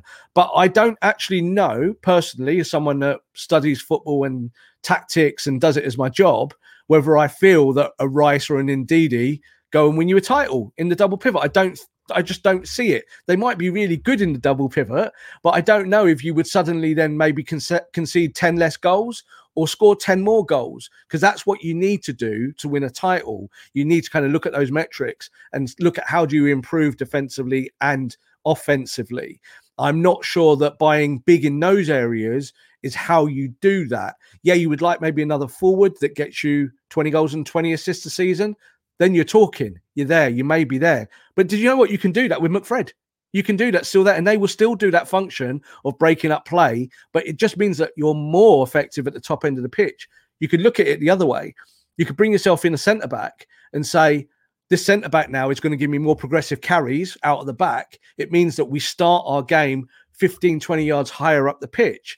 If you do that, you're laughing. You're you're tighter. You're higher up the pitch. You're you're less likely to get caught in behind. So they're the things that I look at, and I kind of think with Bruno, he fits in the middle of that somewhere. Uh, I don't think we'll be seeing a big positional change for him come next season. It's a great comment here from Cohen. I actually agree with this. Um, I've never thought a double double pivot has been a problem, Rob, and I also don't think we play with two DMs because we don't play with two DMs. Correct. It's just a fact that McFred are at, are limited. But the comment here says, "I personally love a double pivot because it's all about the ball and with the ball and without the ball, and those Correct. fullbacks pushing up high up. And you've seen yeah. that with Wan-Bissaka. You know, I think we Rob. I just want to quickly give him a little bit of shout out before we talk about Pogba because when I was doing the research and I was looking at who scored and their metrics of player of the season, it was Bruno Fernandes number one, Wan-Bissaka number two, Maguire number three, which was interesting because I think most people would have said Luke Shaw. He was pretty far down. Um, look, Aaron Wan-Bissaka has been a player, especially early on. It felt like we were speaking about him every single week in terms of his uh, his he was not good enough going forward. His he still has problems with his concentration at the back, especially uh, you know in, in, sort of inside of him that space. But in terms of what we've seen from him, especially in the second half of the season going forward, he has definitely improved. Rob, he's obviously thinking more with this. And for me, you know, I think he's had a strong finish. A lot of people say you go and bring someone like Sancho in, will that improve his game? Uh, that remains to be seen for me because I think that's that's a very sort of it's very theoretical. There's no guarantee you bring in a better player in front of him that he's going to be a better right back. He has to do his basics better to be a better player, in my opinion. I think it's very, it's a very sort of football Twitter term to say that. You know, it works in some respects, but that's bringing Sancho in there is not going to make him a better defender at no. his near post. Bringing Sancho in there might improve him going forward, um, but it's not going to make him a better crosser of the ball you know, for example. Yeah, and I think with Aaron as well, like we did like some of the early master classes, I think we did whole shows on him, kind of like his his problem inside the channel, inside him. I mean, defensively Lindelof, the issue of the pace in behind that was being caught, them getting caught under the ball when the ball was coming from the right to the left. And we actually saw it in a in a recent match uh, where again Aaron got caught way under the ball at the back post, and Fulham. United conceded a goal against Fulham. So yeah. you saw that, and that and, and that is still something there that needs work. So you know, we talked at the top of the show about what could United do to change things to make things better. Well, you could sort that out. That's one of the first things. But I think what we've seen with Aaron is that certainly through the season he's become more confident on the front foot, and I think, as I said before, he looks over at Luke Shaw, and he's got the perfect example of a player that has become gone from being a, a, a, progressive player to a defensive player to now having a much more all-round game. With Aaron Wan-Bissaka, you got to remember when he was a kid at Palace, he was an attacker. He then went back in at right back, made that role his own. Obviously, his nickname is Spider because he's got so many legs when he makes the tackle. And now he's finding a way to get forward and be more progressive. And as I said last year with Luke Shaw, I'll say it this year with Aaron Wan-Bissaka. If United want to get better next year and win a title, Aaron Wan-Bissaka, his hmm. metrics need to improve massively. But like you just said there, he's already second in the team. So it's trying to find a way to make him uh, more effective on the front foot. I think he's done really well this year. I think after a kind of a shaky start, he he's found a way to be effective but not kind of give up some of his defensive game. I'm not interested in fullbacks that are just tacklers. Tackling does not win you football matches. It makes fans feel good because they see a big tackle and their heart explodes out of their chest and they feel great about it because it's a moment of adrenaline.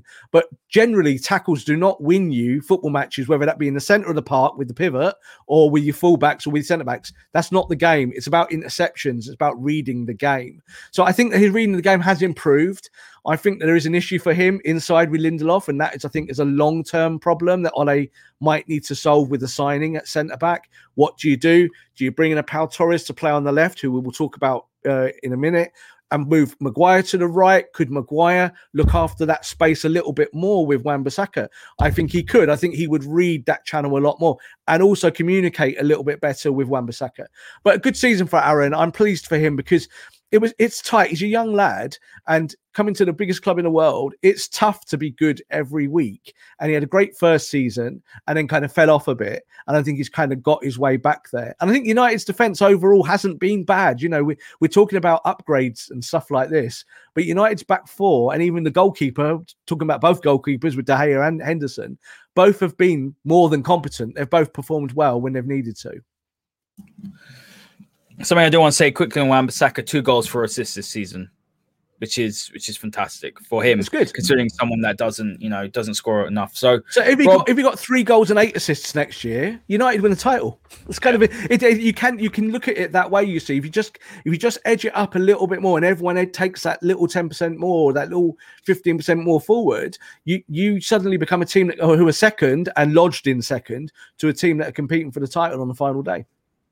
Absolutely. Rob, we're going to touch on Pogba quickly. I just want to pick out a few statistics before we do talk about some players at Man United or where they need to improve. Looking at it here across the screen, you're looking at progressive passes 91st percentile, progressive carries 86th percentile, and dribbles completed 96th, 96th percentile. To, to put that into a little bit of context, Bruno's dribbles was in the 8th percentile, and also you're looking at Bruno's progressive carries 67th percentile. Pushing Paul Pogba further up has been has worked wonders, hasn't it, for Manchester United? It's also helped Bruno Fernandes a lot. But looking at those statistics, it's actually staggering how good it is. But also, it's showing how good of a, a ball playing player, which we knew about Paul Pogba, but how good he is and how much of a unique talent he is. Look at the size of him, Rob. You know, he's a he's a really tall player, and it's very very rare to have players of that height with such a good center of gravity, such good ball control. Paul could do it can do it all, really, can't he? one of his problems, he loses the ball, and that's why people don't like him playing deep. I completely understand that. But Ole playing him further forward has got Paul happy. It's got the team playing better. You know, we were more creative, especially in that sort of the games that he's been playing of late in the last month or so, I'd say. I mean, the question is, is he going to sign a new contract? That's the first question. Like, what are you hearing from from the club in that respect? He looks happy. Um, you know, he's, and he, you haven't heard Raiola for a while, so that obviously shows that he's he's he's enjoying his football. And you know, looking at it now, looking at Barcelona, looking at Real Madrid, and I said this um, yesterday. Obviously, we saw Atletico win the uh, the La Liga.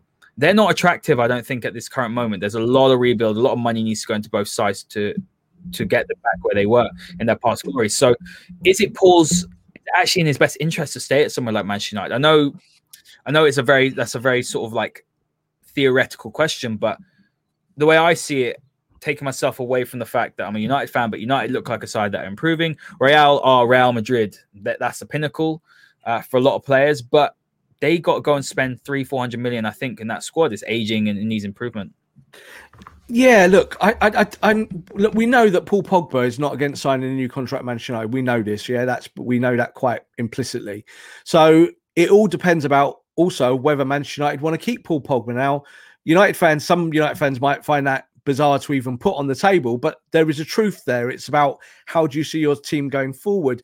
Do you see Marcus Rashford as the guy, your long term left sided forward, and you want Bruno as the 10 and Sancho as your as your wide right player? And do you feel that Paul Pogba then maybe gets in the way of your double pivot because you want your double pivot to be simple, you want it to be energetic, you want it to do stuff that maybe people don't find attractive, but maybe gets away with a point that Paul Pogba doesn't have to dribble out from the back or lose the ball, etc., etc., etc. I think Paul Pogba is better on the left hand side, but then United have to decide whether that that's something that they're going to pursue next season. I don't know if that's the case. Um, I think United are looking at Sancho. We know they're also looking at Harry Kane. These, these are facts. Um, and it's trying to find a way around how do you fund these transfers. Um, with Paul Pogba, you're just saying about Real Madrid. Real Madrid are always attractive. Doesn't matter whether whether Real Madrid are fifth in the table or first, or you know having a bad week or whatever. Real Madrid are one of the proper big names in the world. Just like Manchester United, I always say this about United as well. United could be tenth, and United would still have the pulling power of a champion. It's just how it is. It's these clubs are are huge. Barcelona are obviously now at a time where Lionel Messi might be about to leave the football club. You know, do they go in a completely different direction? What do they do? Paris Saint Germain want to win the Champions League. They've got a new manager. What do they want to do? There are lots of clubs that Paul Pogba could go to to win. And I believe he wants to win. This is kind of what it comes down to. Um, I think he feels really good under Ole. And I think that if they can agree a contract, and agree to his wages. There's ways of funding that by cutting the squad and trimming bits of the squad that don't do anything. You could trim a Phil Jones out, that's a hundred grand gone straight away. You could trim a goalkeeper out with someone like De Gea, that's 300 grand. there's your Paul Pogba money. You know, that's it. It's done. So there is ways of doing it. It's just whether you think long term that player is going to help you to win. Uh, I always think it's like this, Haider. If you lose Paul Pogba, that's when you'll know how good Paul Pogba was for Man United. When you look at those stats, stats can mean things to people and sometimes they mean absolutely nothing. But when you look at dribbles completed 96% and he's been playing on the left of the attack most of the season, that is as world class as it gets for a wider left sided player. Progressive carries in that position, 86%.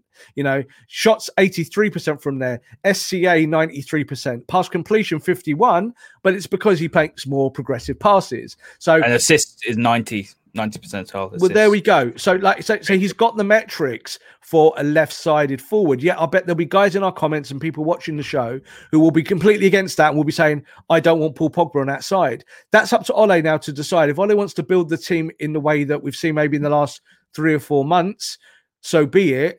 But it will really affect about who comes into the football club because I think that's what it comes down to. That if you sell Paul Pogba, then you might end up buying a Jadon Sancho and kind of then going full full tilt and buying a forward as well, and just having those extra ball plays at the top end of the pitch.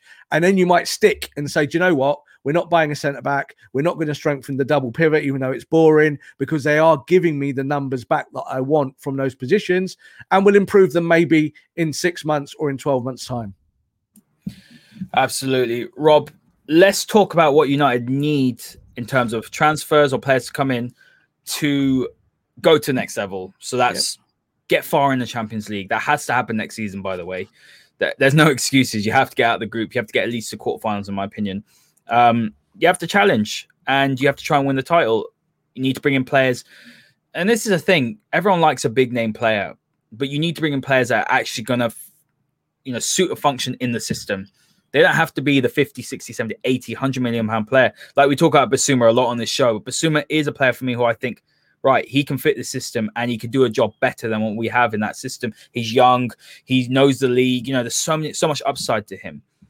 Let's start with the right wing because that's a player that everybody wants, including myself. I go on and on and on about it and get statistics up here. Jadon Sancho, another fantastic season after a slow start. It does seem like Manchester United will sign him. And look, in hindsight, Rob, if United get him for 85 to 90 million, that's 30 million off the price. United did the right thing in my opinion.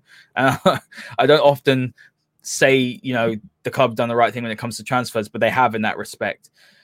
Just looking at Jadon Sancho, let's not look at the statistics yet. Let's look at what he can offer offer this side. What can he offer, and where can he take Man United next season? I've said this season quite a bit that if we'd had Jadon Sancho in the team this year, would United have come higher than second this year in the Premier League? And I think we'll all agree that the answer to that is no. I think second was probably the ceiling of the football club this term. So you've got to look at what can he do for you next year and how do you build around those things? Mean, who leaves, who comes, and you know, how, how do you make it work? Um, we know what United's obvious weaknesses are, and we know that everyone's wanted a right winger forever, and we know that Jadon Sancho's been linked to the club for a long time. Um, I think if United really want Jadon Sancho, it's done. It's a done deal. I think that he will come to the football club. I don't think there's any issue with that. Terms were agreed. Um, we now see that Borussia Dortmund seem fairly happy with with the price that Manchester United would be happier at, and and there will be some haggling, and it might get done before the Euros. It might not get done before the Euros. But what does Jadon Sancho bring to your team? He brings goals and he brings assists, and he brings them in plentiful numbers if you could bring in a right sided player that gets you, say, even 20 goals and 25 assists, you're probably going to win the title this next season. Potentially, you're you're there, you're closer, but you need supplementation, Haider. So it doesn't mean that you can buy that player for 80, 85 million and just think that everything is kind of clicked and it works. You've got to then kind of look at how do you balance the books while improving.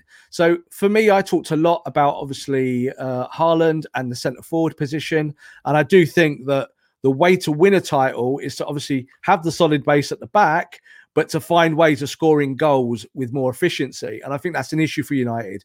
It's certainly been Anthony Martial's problem this year is scoring with efficiency. He hasn't done that, and that's been a problem.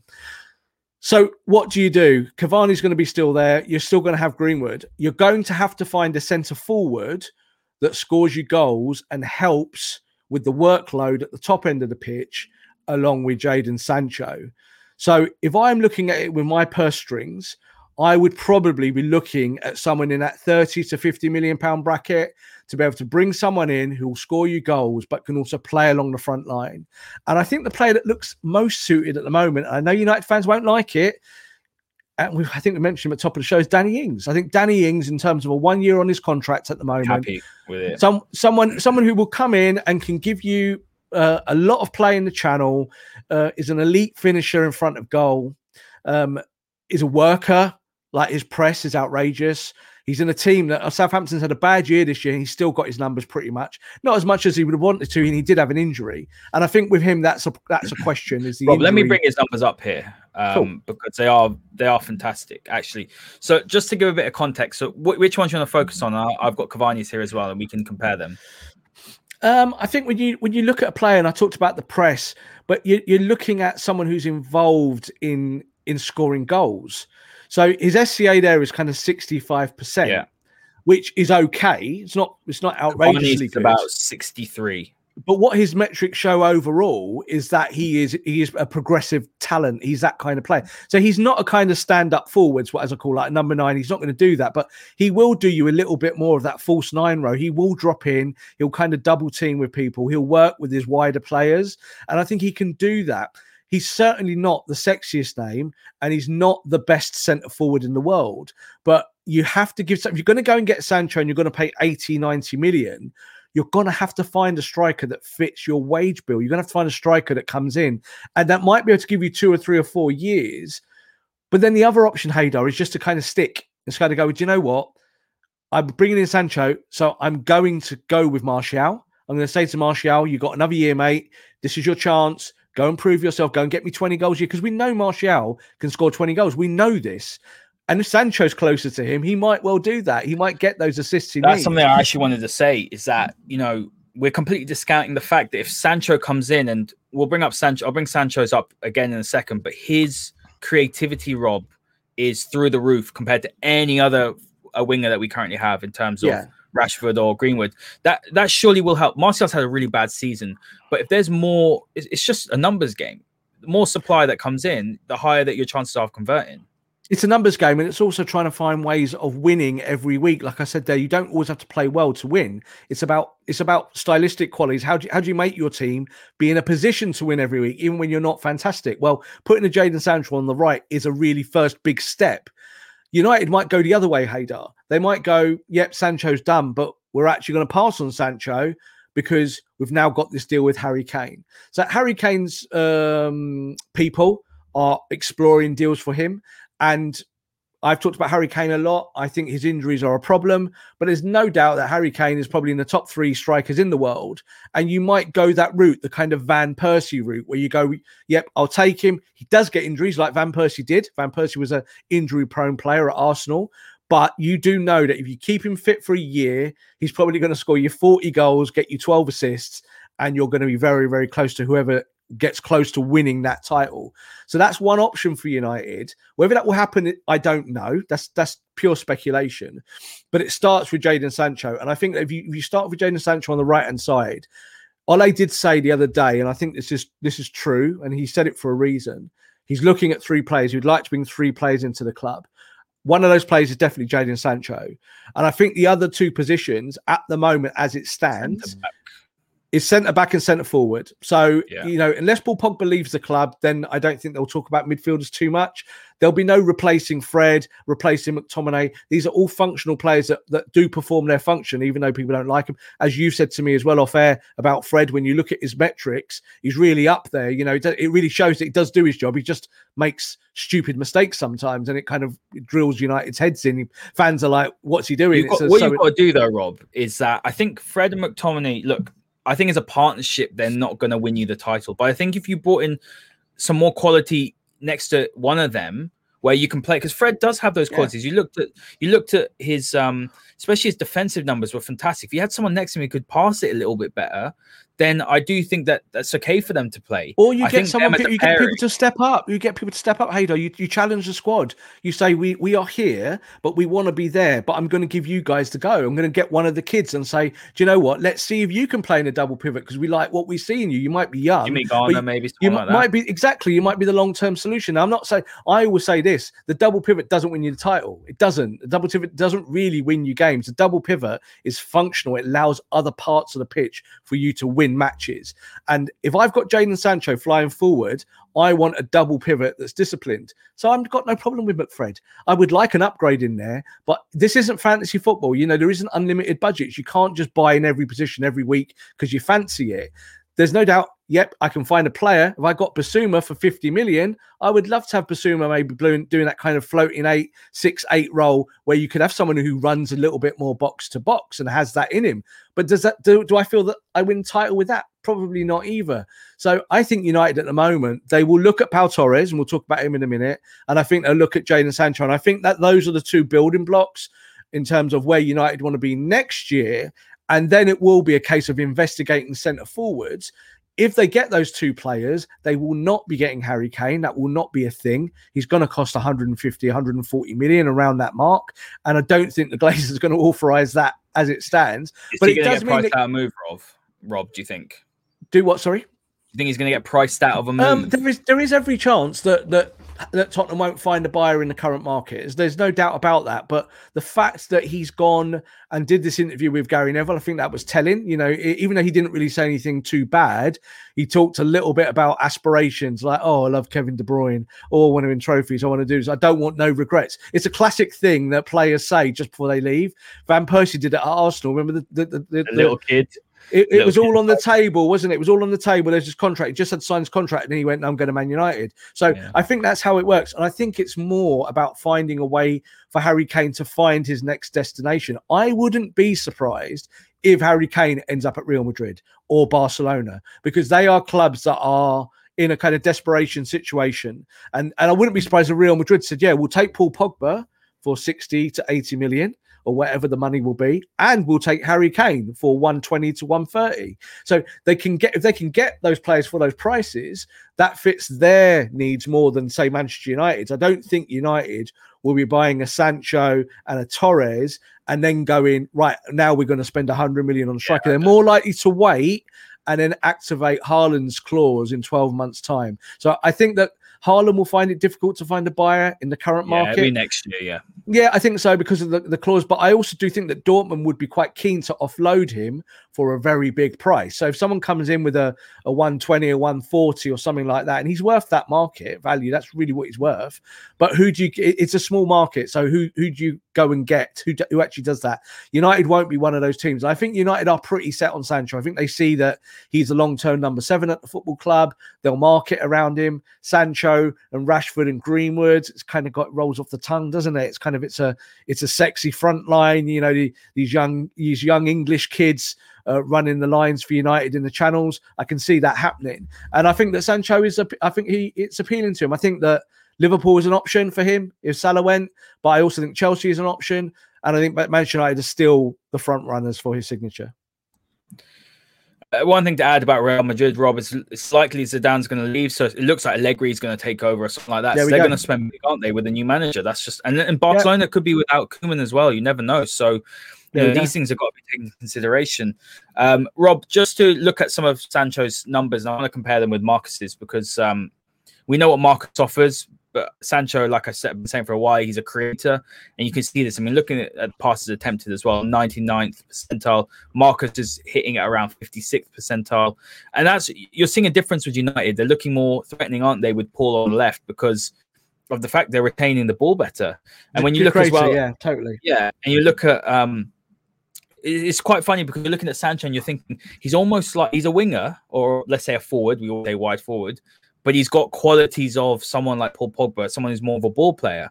And when you're thinking about breaking down low blocks and things like that, James Sancho is going to be invaluable to that. And a few other statistics Yeah. here, Rob. I'm just going to have a look at, you know, progressive passes. He's 97th percentile. If you look at Marcus, we know Marcus is a really good carrier. Um, Marcus's progressive passes is 68th percentile. No surprises there. Progressive carries is surprising with Marcus, 58th percentile. You're looking at uh, Sancho with 97th percentile. Mm-hmm. Has do you think Marcus's injury as well has impacted these numbers? It's something I thought about when I was when I was collecting everything. I was thinking Marcus's numbers are great, but in terms of his goals and assists, but you can tell that his performances have getting steadily worse and worse because he's just not fit.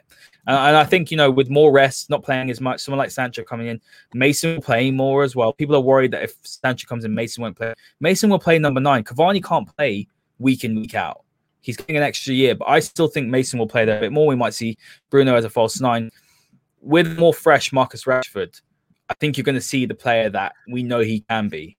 Yeah, I, I, don't believe his metrics over the whole of the season have been affected massively by the injuries. I agree with what you said before and what we've said on the program before that he's played injured and that affects him his effectiveness in games, like in terms of the press. So it's harder to press when you can't run as fast or you can't get to the ball as quickly. Those things I think are are important, kind of the running stats. but Marcus has just had one of his best ever seasons for goals and assists ever. I think it is his best season for goals and assists. So his effectiveness on a football pitch, he, he's up there with the best left-sided forwards in the world. He really, really is in terms of his goals and his and his assists. What I do think is that if you bring in Jadon Sancho, who can play across the front line, and then we've also got to look at Anthony Martial's involvement here. Like I don't think there's a there's a big market for for Anthony Martial at the moment. I think he'll be at the club next year. There's you given that chance then to say to Marcus, you're injured, we'll give you two or three weeks off, mate. Go on holiday. But we've not been there. Like we just talked about rotation, and no one would be happy, say six months ago, with Dan James getting a 10 match run in the team. You know, that's not where we were, or you know, in terms of rotation or how to get players in and out of the squad. So I think Marcus fits into that pocket. And it's really, really difficult to say that that his actual overall numbers have been affected. I don't think that he's that kind of player. He's not like Jadon Sancho. Jadon Sancho is great at those other metrics in terms of creativity because he is a creator. The reason why Rashford's creative numbers are not great is because he's not a creator. He is a player that likes to run, like I said at the top of the show. That's one of the reasons why you play Paul Pogba there closer to uh, to Bruno, keeping it tighter, picking the lock, allowing the number nine to spin off his marker a little bit more, and you play this kind of short ball game around the box that United have not been good at for years. And I don't think it's Marcus Rashford. I still don't think he's particularly good at it. He still makes bad decisions when he's in that kind of short ball scenario. Absolutely, Rob. Uh, question here before we move on to centre backs and, and then the final word. But um, why did we sign Pellistri? Looks to be signed to of fans, not for not signing Sancho.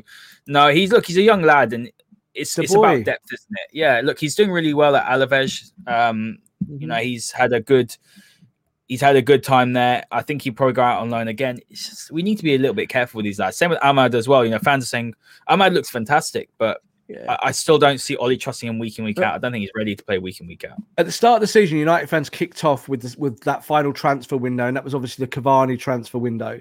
And most United fans hated it because they looked at it as bringing in kind of bit part players, pawns in a game of chess.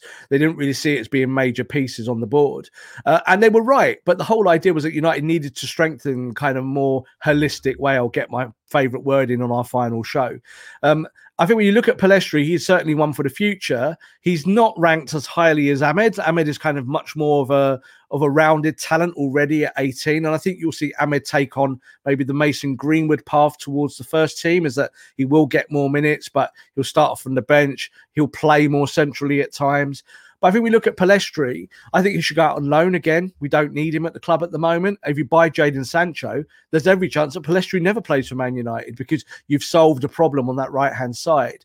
However, if you went with Harry Kane and you don't get Sancho and you go that route, then maybe there's a door open for Pellistri to return a little bit sooner and also for Amad to play more games on the right or him or Mason. So there's different combinations to go in here. I don't think it's too much of a problem. I think you got by buy for your squad.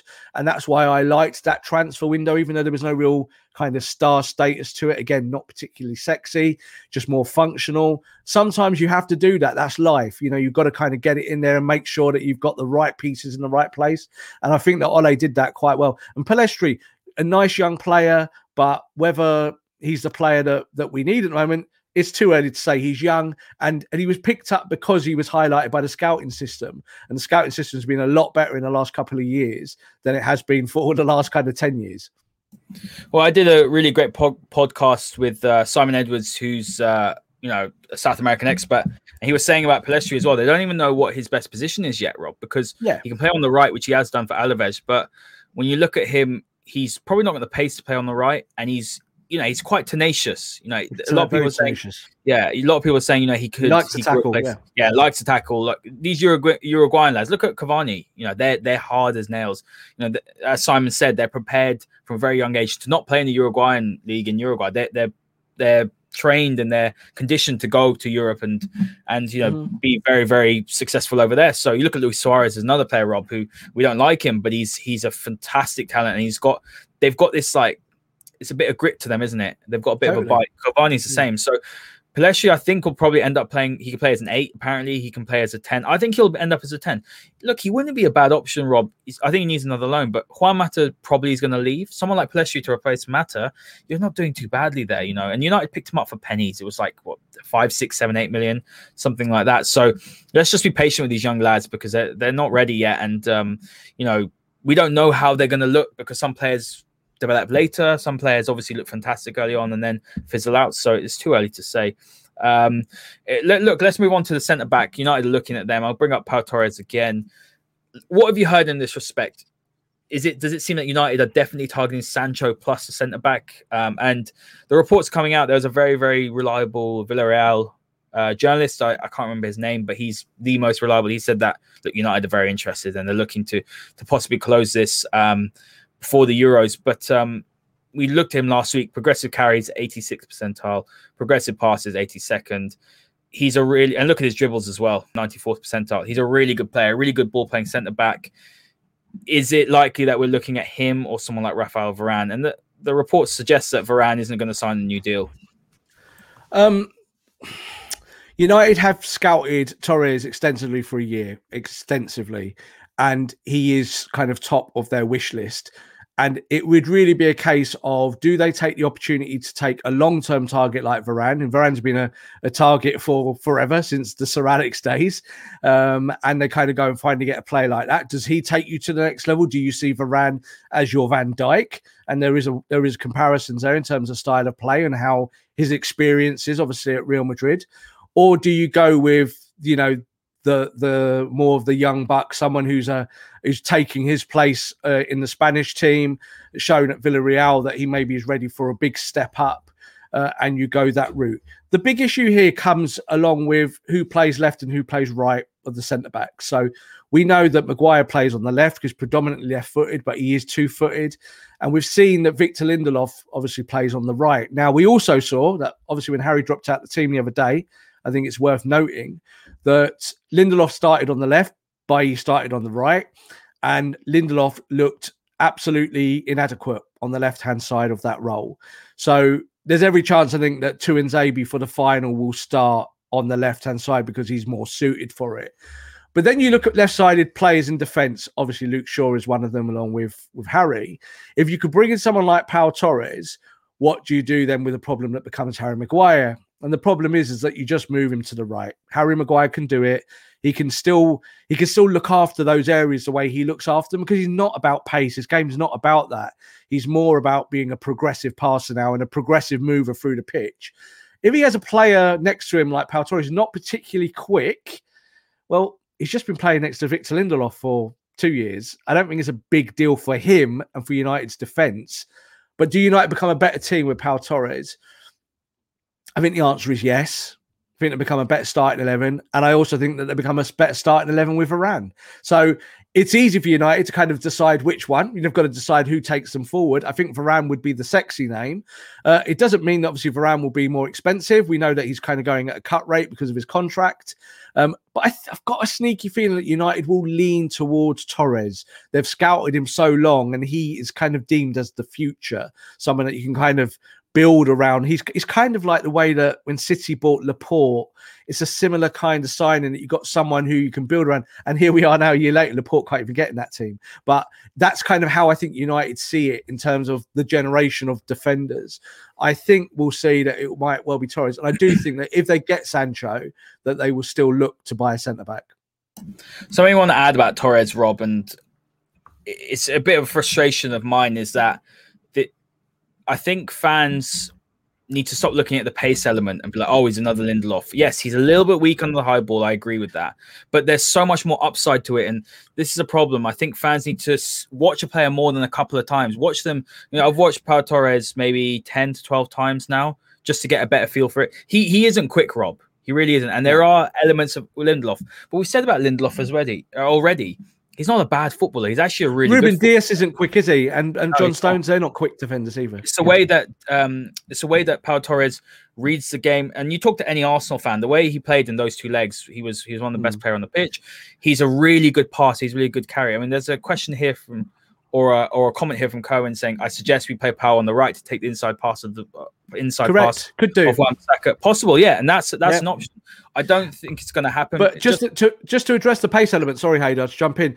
Right. The, the, fact is that if you stick, if you go, if you have Maguire and Torres as your starting pair, you've got tons of pace with Bailly and Tuanzebe. They're both rapid. So if you if you have to go and mark um, you know, you, you have to go mark uh, Jamie Vardy running in behind you, and you want to play a three. You play with your starting two, and you put Tuanzebe or Bailly in the middle to go and track that runner. So, like you said, it's not as big a problem as maybe 12 months or 24 months ago.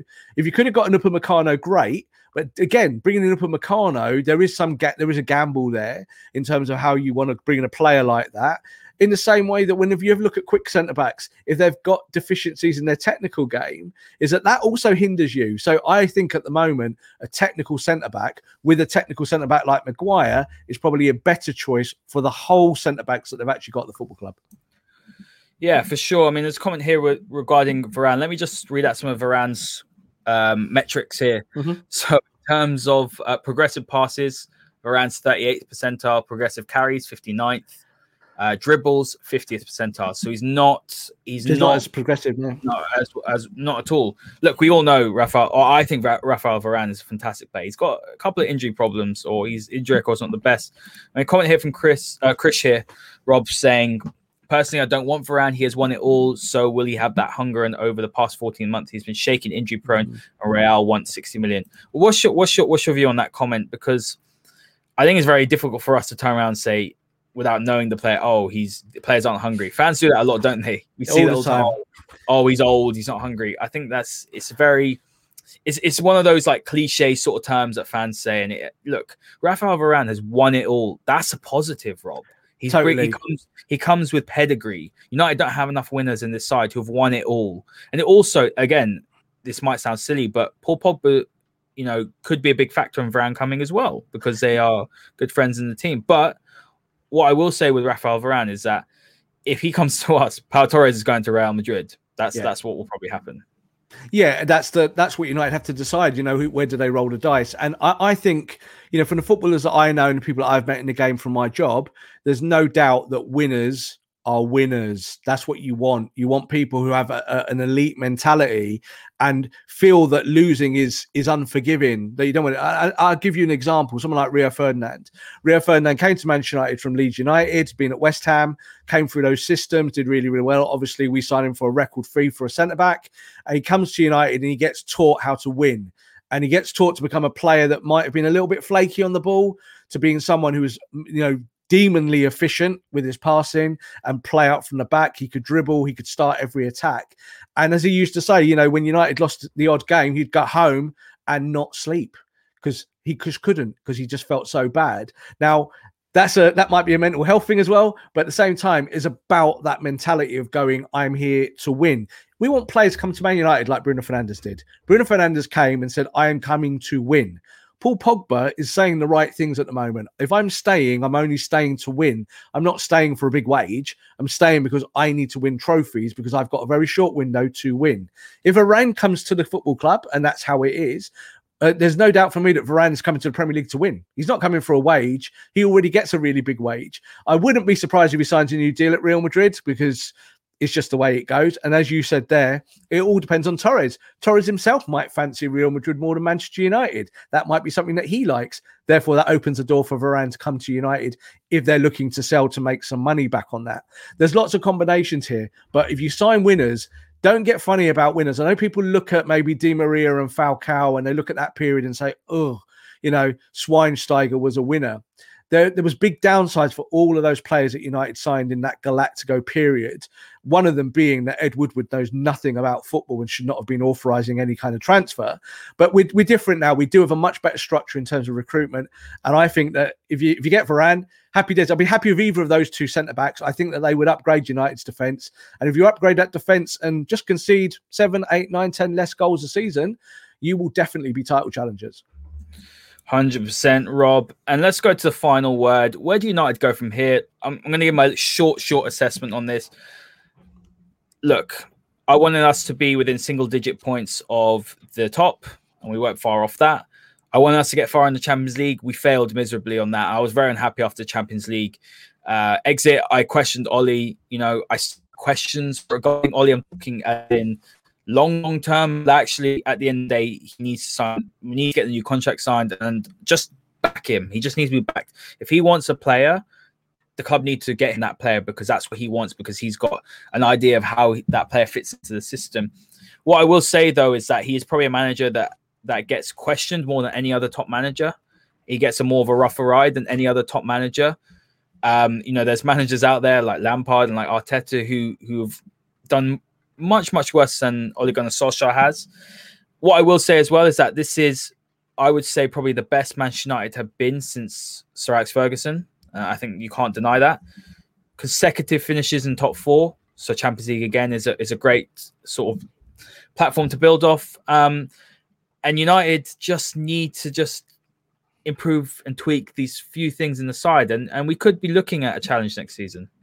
Yeah, I agree with you, and I th- I think as well. You know, if you look at Ole Gunnar Solskjaer, I think the flack that he gets from Manchester United fans is not only repulsive at times because it is but it's just based on nothing except emotion. It's based on nothing except of how i feel about something. So i know that there's lots of guys and girls who kind of like don't like ole because he's a he, you know he, he, might not talk as well on a mic as a Mourinho. He doesn't dress as well as pep. He hasn't got klopp's kind of sharp uh, analysis of the game and all of that. He's not Pochettino is another problem for him. You know, this is these are all the issues of why he's not there. But we'll tell you this: is that Ole Gunnar Solskjaer is the second best manager in the league this year. He is, and he also took his team to a cha- uh, to a UEFA um, League final. So when you look at those things, and you know we don't know what's going to happen in Europa on Wednesday, and fingers crossed we get the result that we want.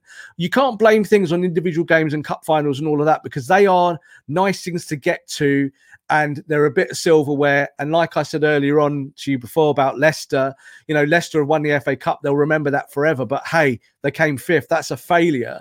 Manchester United haven't failed in their week to week task in the Premier League this year. They have succeeded. They've got to where they want to be this year. Now, of course, you want to improve next year, and that really is the final word is that you've got to find ways to improve, and that comes through your transfers and it comes through your tactics. But what we won't see is that United won't massively kind of deviate away from the plan that we're seeing. And we might still see a kind of Jekyll and Hyde United next year, is that we might have runs of like 10 really good games and then a couple of bad ones, and 10 really good games and a couple of bad ones because that's kind of how the script has been. But if that's how it is, that doesn't mean it's always Ole's fault. I know he takes the can because he's the manager, he's got to carry it. That's how things are. That's football. But no one's sat here and having a go at Klopp, are they? No one's sat here and saying your team has just sneaked into fourth. They're not doing that. So I think with Ole is that a lot of it gets thrown at him just because of his personality, how he how he is. But also well, it's, who, it's a, who he is, isn't it, Rob? it's the kind of person he is. It's very, very easy that he because he doesn't seem like the most gregarious character and and in football you know most of it is pantomimes you know it's about how someone presents themselves then fans buy all of that. They love it all. They kind of just like cosmetics, Haider. They just buy it all and slap it on their faces and think it's fantastic. Whatever, that's fine if you want to do that. But sometimes your manager doesn't need to be the sexiest one. I've used that word a lot today in football. And I and I see that because Sir Alex wasn't. When Sir Alex came from Aberdeen all those years ago, he was absolutely not the sexy choice. And it took him four years to find a way to win. So it does take time. Uh, Ole's had two and a half years now. We're kind of at the end of this season, and now he's going to get another season to do it. I agree with you. I, challenge Rob next next season. He, he has to challenge, but again, Haider, it's it's about it's there's it's about relativity. So we want United to take steps forward always. That's how we do it. That's why I would say wait to the end of a season. But the the variables of what is success changes over time. So if this United team doesn't get improved because they don't buy in the transfer market well, it won't be better next year. And that will be just because the players are not good enough. It won't be because it might not because uh, Ole might get Sancho and United might be six, and then we'll be having a different conversation going on. He probably should go because he's not got the most out of that big signing. So it's different. I don't ever like to say he has to do this because I think those kind of again binary terms are not reality. It's not. It's really not reality. What is reality is we need to keep seeing some form of improvement, some form of moving forward. And I think we've seen it this year. I think we saw it last year. And I think that Ole, from the day one since he's come in, it's not been perfect, but he's getting the club to maybe something that resembles Manchester United a lot more than it ever did in the managers between him and Sir Alex. And they're playing a brand of football I think is more pleasing on the eye but they're just going to now take it to the next level. If you bring in a Sancho and you start to compete for the title, fantastic. But you've also got to rely that Man City are not as good this year. You know, if Man City go and win 22 on the bounce, doesn't matter how good you are. You might win 17 on the bounce and still be 10 points behind them. So you've got to then wait for history to kind of unfurl itself in the present and the and the future and then you can kind of make those choices but i think it's been a really really good season i think the europa league final could be the cherry on the cake but they've done a really good job this year to make sure that kind of the, the proof is in the pudding, in the tasting. And I think week to week to week, United have got it right, most of all, tactically. They've won matches. Home form was disappointing, away form was illustrious. And they've got to find that balance between the two. That will be success for me. If they can do what they're doing away from home and be hard to beat, but win most of their home matches, I'll be happy with that. Yeah, and just add to that as well, Rob, I'd absolutely love Ole to win this Europa League. You know, it'd be it'd be fantastic one thing I will add is that being a manager of Manchester United under these, this ownership, we haven't spoken about them, but it's mm. it's it's very much an, a job where you're operating with one arm behind your back, and ultimately, at the end of the day, my view on this is that he's taken this current crop of players as far as he can. I think he's hit a ceiling with them, and I think you know it, a lot of next season's success depends on who comes in through the door in the summer because you're looking at teams around Chelsea are going to get better. Liverpool will probably get better as well.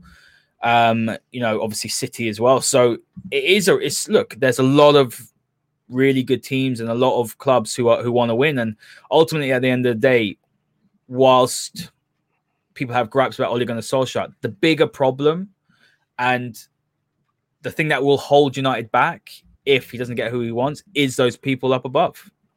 Potentially. Um you know, you just said there this group of players can't get better. I disagree with that. I think through coaching and through repetition and finding your way, you can get better. There's no doubt about it. You can pass a ball better in terms of metrics overall over a period of season if you improve. And we see that at every football club all the time. It's about improving your core with what you've also got, but adding to it. So I think it's about being sympathetic to that. Um, I think the thing with the Glazers is that the bigger issue with them is about the structure of the ownership and how we are with stuff and how the club is um, with the share scheme. And is that something that they are now willing to talk about? And that's fine, and we can do that. But I don't actually think that in terms of the transfer market, as we stand, that is where the problem is. It's been that United's recruitment over a 10 year period has been horrible. And it was horrible even going back into the final years of Sir Alex. So let's not kid ourselves. It's been a long term, long burning problem. So I think Ole has sorted a lot of that out in terms of the recruitment structure. Now have a director of football, obviously, and we have a direct, a kind of a, a more a more set academy structure that we didn't have going back two, three, four years ago. So those are all positives. I still think United can improve from within. Even if you didn't sign one player, you could still make this squad better. And this squad currently is second. You just said Chelsea are going to get better. They said that last year when they spent 250 million pound. They haven't got better. They lost today to Aston Villa. Yeah, they're going to say Liverpool are going to get better. No one can say that. No one knows how they'll be when Van Dijk comes back. They could be worse. Van Dijk might not recover from his knee injury. They might get worse again. You're looking at Leicester. Leicester are fifth and supposed to be the best team in the world in terms of the story. they came fifth. They were top in, in the top the top four for 250 days and they failed. So I look at United and think there's stuff we can improve inside. But if you had Torres and you had Sancho, you're in it.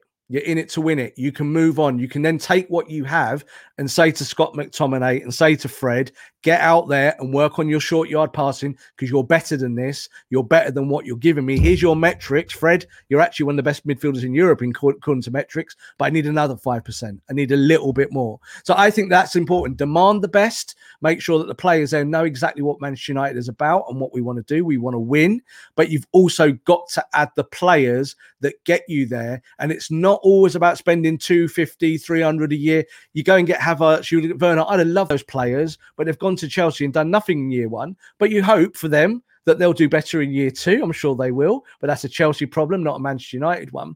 And I think we've got players at our club who are going to be really, really good. Greenwood is going to score loads more goals.